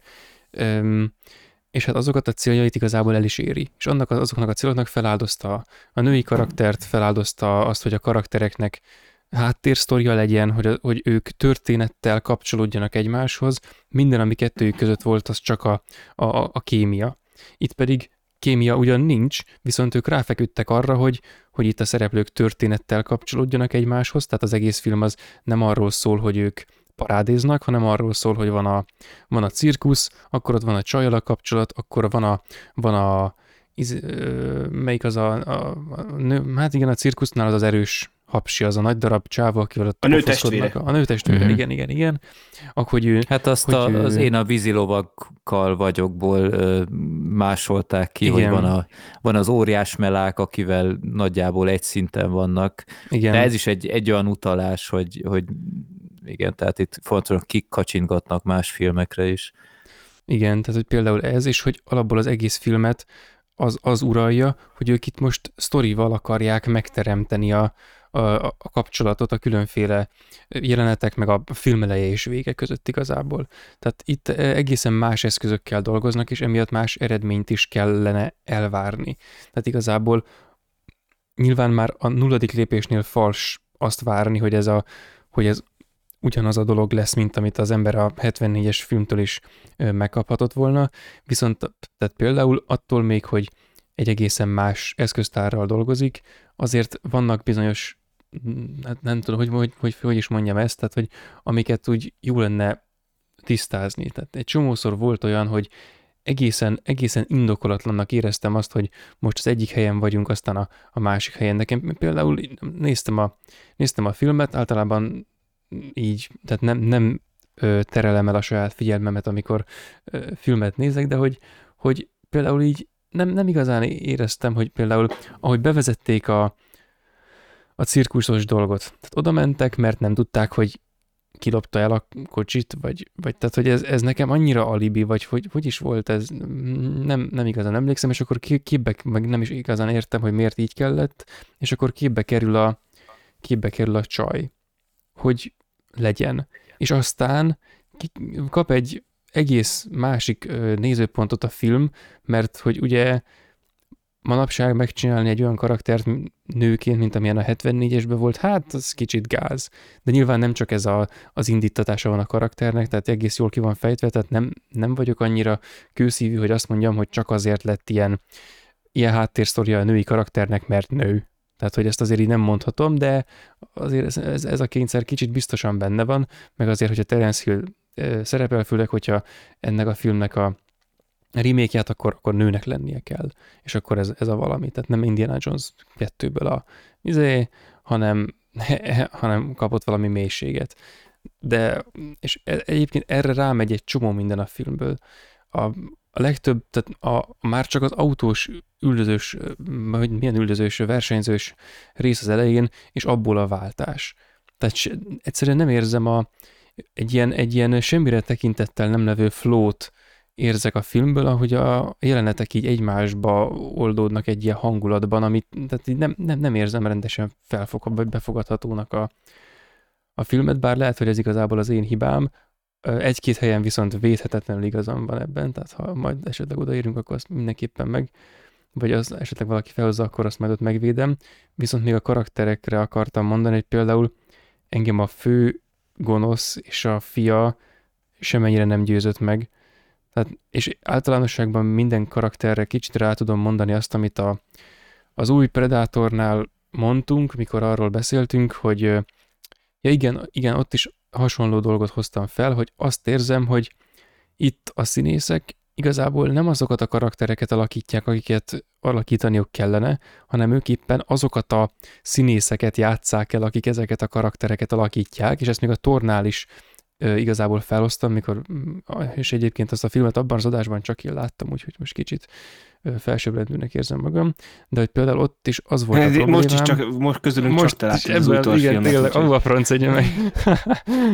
Igen, tehát ott is az volt a problémám, hogy ezeknek az új keletű Marvel filmeknek az a humor faktora, hogy van valami, ami amúgy nem vicces, de azt úgy adja elő a karakter, hogy az már így a nézővel együtt akar ezen nevetni. És történik valami a Thorral, ami amúgy nem illik hozzá egyáltalán, meg nem méltó hozzá, és akkor az így a szereplő, az így kinyúl a mozivászomból, így megérinti a vállamat, és így röhög velem ezen a poénon. És ilyen élményeket, mint ahogy korábban te is hivatkoztad, amit a Batman-es adásban az Alex mondott, hogy igazából ilyen nem filmet készítenek, hanem ilyen szeánszokat, ilyen izéket hoznak el, csak itt az éppen nem ilyen hatásvadász szeánsz, mint amilyen a Batmanben volt, hanem egy ilyen röhögés szeánsz, egy ilyen közösen mit tudom én, hülye vicceket mesélünk szeánsz, ahol igazából nem is igazán fontos már, hogy mi a poén. És például az első Különben Dübenjövünk filmnél, ugye ott az csak stilizált volt. Tehát, hogy ott az túl volt tolva a poén. Tehát ebben nem túl van tolva a poén, ebben minden színészen érződik, hogy ők azzal a tudattal alakítják a karaktereiket, hogy nekik ezeket a karaktereket ilyen együttnevetősen kell előadni, vagy nem is tudom, hogy fogalmazzam ezt meg jobban, és ez egy ilyen... De értem, mit mondasz. Tehát meg, hogy ez nem individuálisan igaz egy-egy színészre, hanem ez a hangulat, ez a jelenség, ami így illik a karakterekre úgy általában, meg a poénokra, meg a hangulatra. Hát, de szerintem a világ megváltozott, tehát a film készítés módja is, tehát nem tudom, szerintem ebben csak, talán ez csak amiatt ilyen szembetűnő, mert értem egyébként, amit mondasz, de hát nem készülnek már úgy filmek, mint annak idején. Tehát szerintem emiatt kicsit alkalmazkodott a mai nézői igényekhez. Hát, igen, de persze. Csak ugye persze. Közben viszont az lehet, hogy pont azzal lehetnek kitűnni, vagy azzal tudná elismerést kiszítani, hogy ugye idézőesen nem szembe megy a trendekkel, de hogy pont, hogy meg, vagy azzal állítottak volna omást, ugye, hogy megidézik azt a fajta filmkészítést, itt egy másik utat az választottak. Nem jó. De figyelj, ha mai fiatalokat akarod elérni, akkor ez az útvonal, ez nem járható. Csak igen, most ez igen, az a kérdés, hogy kinek készült, mert elsősorban nyilván a régi fanokat akarja megszerezni, és az arra spekulálhat, hogy a régi nézők, akik már a nem tudom, 40-es, 50-es emberek, hogy igen, majd leültetik a gyereket maguk mellé, ahogy én is tettem, és akkor így talán valami két generációnyi inger éri vagy két generációnyi nem tudom én, tapasztalattal megnézik, és akkor mindenki leszűri magának, amit akar.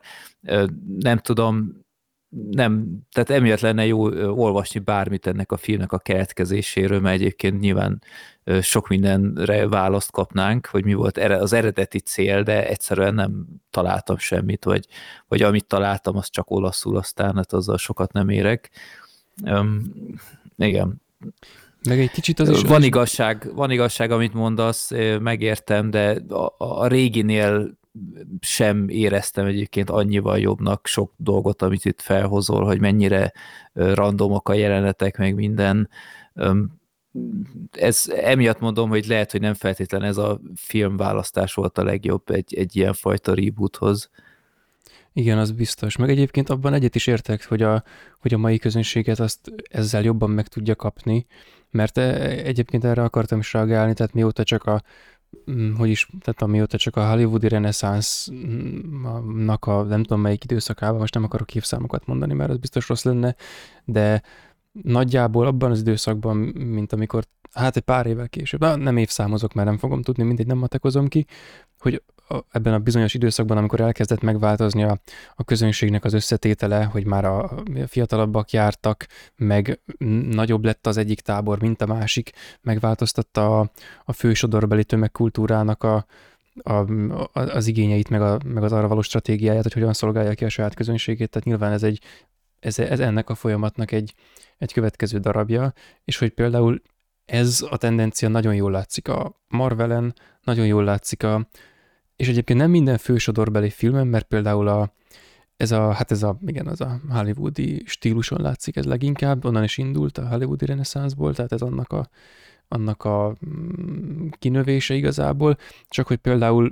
mondjuk a keletről jövő filmek, csak az Alienoidra gondolva például, ami legutóbb ilyen, hát az aztán egy elképesztő fősodorbeli film, tehát az viszi magával a fősodort konkrétan, húzza maga után, mert akkora hatalmas monstrum, és a fele még hátra van, tehát ez például egészen más stílusú, és hát mondjuk nem is örvend olyan nagy megbecsültségnek, szóval a logikán. Kis hazánkban, igen. Bezzeg a Bud Spencer filmek, tehát ezért már háborúba is elmennének az emberek, úgy tűnik minden esetre. Tehát amit igazából én az összehasonlításomnak, amit a két film között csináltam, csak egy egész kis százalékában akartam kritikát gyakorolni. Tehát az, hogy a régi filmben jól elhatárolható, egymásra egymástól jól elhatárolható módon vannak tálalva különféleképpen ugyanazok a poénok. Ez egyféleképpen egy erény számára, mert ő azt a célt tűzi ki, hogy ilyesmikkel szarrá röhögtesse az embert, ebben pedig egy másik képlet dolgozik, tehát ezt most már fejtegettük, úgyhogy most nem ismétlem meg önmagunkat, ebben egész más képlet dolgozik, egész más célokkal, és akkor ezen belül vannak olyan technikai, hát nem kifejezetten, meg nem kizárólag technikai jellegű dolgok, hogy például a jelenetek azok hát nem az, hogy randomon következnek egymásra, hanem nem igazán, nem erős a kapocs. Tehát, hogy amikor így egymásba folyik, akkor az valahogy, hogy nekem azt erősebben kéne érzékeltetni, meg ráadásul a Terence Hill-szerű Bud Spencer fiúnak a csajjal való kapcsolata, meg az ehhez hasonlók. Tehát, hogy a karaktereknek ez a változása például, tehát meg tudom érteni, hogyha valaki erre esetleg úgy tekint, hogy ez igazából nem méltó, nem ugyanaz, ő ezt nem akarja, stb. Erre akkor azt tudom mondani, hogy rendben, akkor ő nézze inkább a régieket. Ez pedig lehet egy teljesen valid másik dolog, de talán sokkal jobban járna akkor ez a film, hogyha nem ilyen egyértelműen a Bud Spencer, Terence Hill filmeknek is, most hát igen, a Különben Dübenjövünknek az örökében, vagy hát arra reflektál, vagy azt megismételve készülne el, hanem mondjuk önálló filmként készülne el, és akkor meg lehetne, amit Freddy is mondott korábban, meg lehetne ennek a kornak is a maga Bud Spencer, Terence Hill szerűsége, mert hogy így is megvan, csak így nagyon, nagyon szervesen kötődik hozzá, tehát így most vagy egy lassú átmenetet állítunk elő ezzel a filmmel, vagy pedig egy sikertelen próbálkozást, mert például szerintem sokkal jobban működött volna ez a koncepció, hogyha nem kötjük hozzá ennyire szorosan, hanem csak hanem a nézőkre bízzuk, hogy észrevegyék a hasonlóságot, meg sok utalás nyilván, igen, tehát szerintem az volt ebben a leginkább, hogy ez ennyire szervesen össze van kötve, mert megismernénk a hasonlóságot enélkül is, csak az összekötés miatt az elvárások, hát még az IGN típusú, meg szinte az összes filmmel foglalkozó portálnak a közbenjárása nélkül is. Igen, szinte az összesnek a közbenjárása nélkül is azért megvan az a nyomás, hogy akkor milyen Bud Spencer, Terence Hill elvárásokkal akarunk rendelkezni, és akkor ez óhatatlanul magával hozza azt, hogy hát igen, igazából, hogy ez a gyerekkor meggyalázása dolog, ez kicsit olyan, hogy igen, a régi film az nem tűnik el, de például, hogy az új Star Wars logikailag visszamenőleg elrontja az egészet, meg ahogy az előzmény trilógia is elrontotta különben logikailag visszamenőleg, meg ideológiailag az eredeti filmeket, a kommenteket azokat majd lereagáljuk, meg jöhetnek a filmnéző podcast@gmail.com, tehát igen, azokat letiltjuk meg. Hát, hogy konkrétan tudod, hogy a 6. rész végén nem halt meg az imperátor. Igen, meg a 9. Tehát ebből a szempontból egyébként igazad van. Igen, csak szóval lehet, nem, hogy akár csak egy névcsere, hogy nem tudom, újra dübenjövünk, ha valami, csak lehet, hogy már ez is egy gesztus lett volna, hogy ne pont ugyanaz legyen. Hát vagy ez lenne az igazi, és megint dübenjövünk. Na hát igen. Hát, na azt nem kellett volna. Ja. Hát nem, de egyébként ebben igazad van, ebben nem is gondoltam még bele, hogy lehetett volna akár csak egy ugyanilyen párost felhúzni, de úgy, hogy nem egy filmhez kapcsolódik. Ez is lehetett volna, de hát ennek nyilván megvannak a marketing okai, mert érted? Igen, persze. Hát igen, ez egy pro és kontra. Meg van ellene is, meg mellette is, tehát hozott anyagból dolgozni.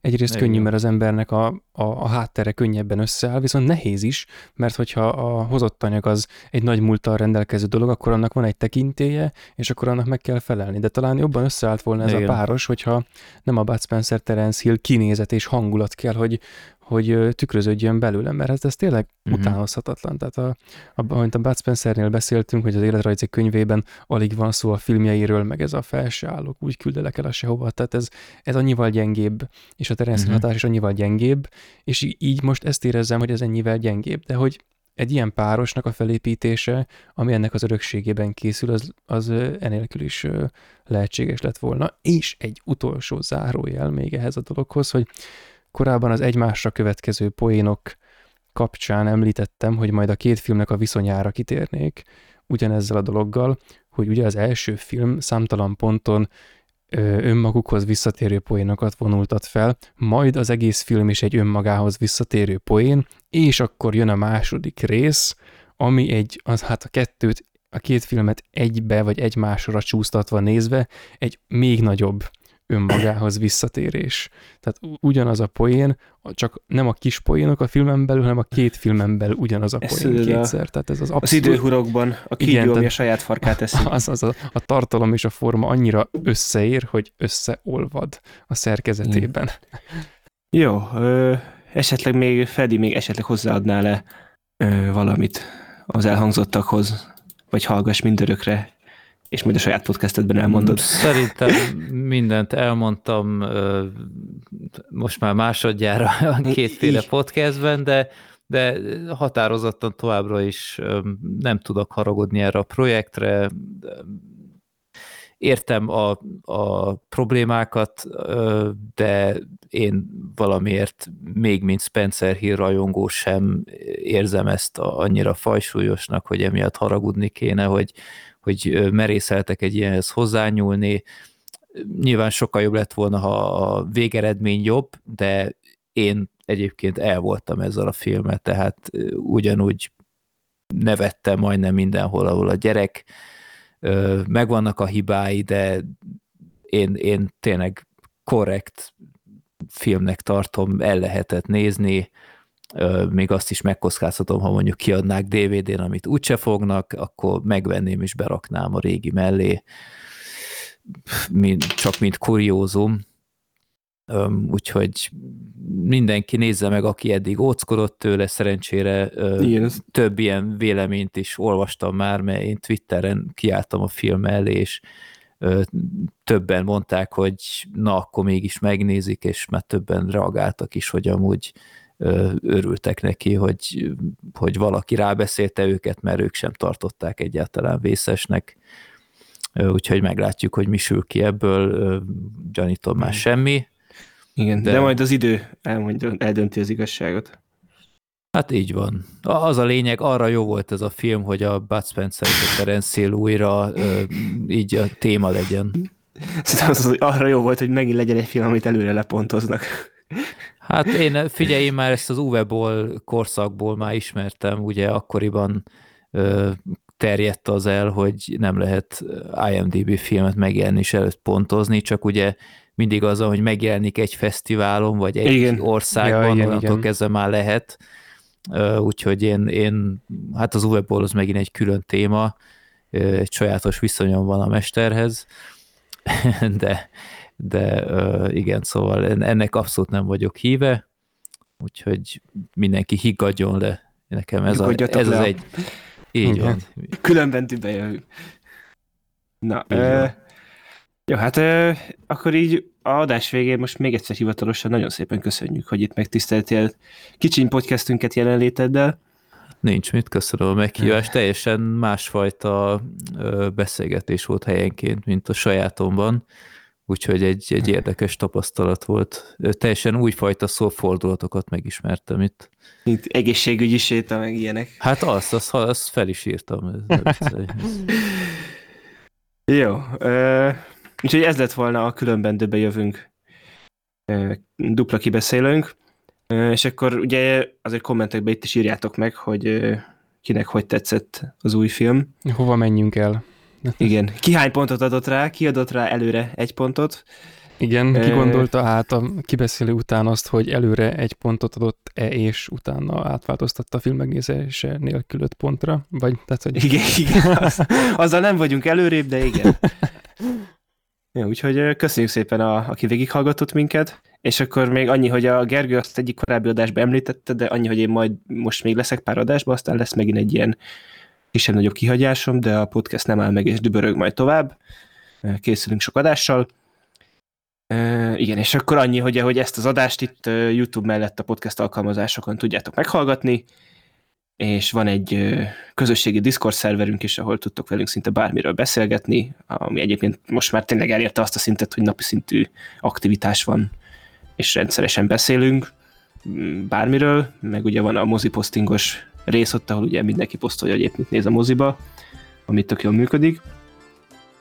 közösségi médián, Facebookon és Twitteren tudtok követni, és ha bármi kérdés-kérés óhaj van, azt meg a filmnéző podcast@gmail.com-ra tudjátok elküldeni. Úgyhogy Filmnéző Podcast voltunk 143. alkalommal, és ezúttal a filmbarátokból Freddy D. volt a vendégünk. Köszönjük szépen! Köszönöm a meghívást, és minden jót a ti podcasteteknek is.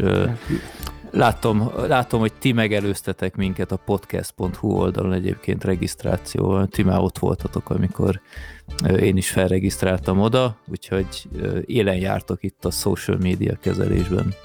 Hát igen, tudod, ahogy mondtam, a rugalmas és lendületes fiatal társaság. Így van, én most hátradőlök, és várom, hogy ti megcsináljátok a szerkesztést, és ezt nagyon élvezem, hogy nem nekem kell bármiféle utómunkát csinálni, úgyhogy köszönöm én is a beszélgetést és a figyelmet a hallgatóktól. Igen, úgyhogy majd legközelebb újra jelentkezünk, akkor itt volt Gergő. Sziasztok! Freddy. Én csak a papagájcsajokat szeretem. És én Sziasztok!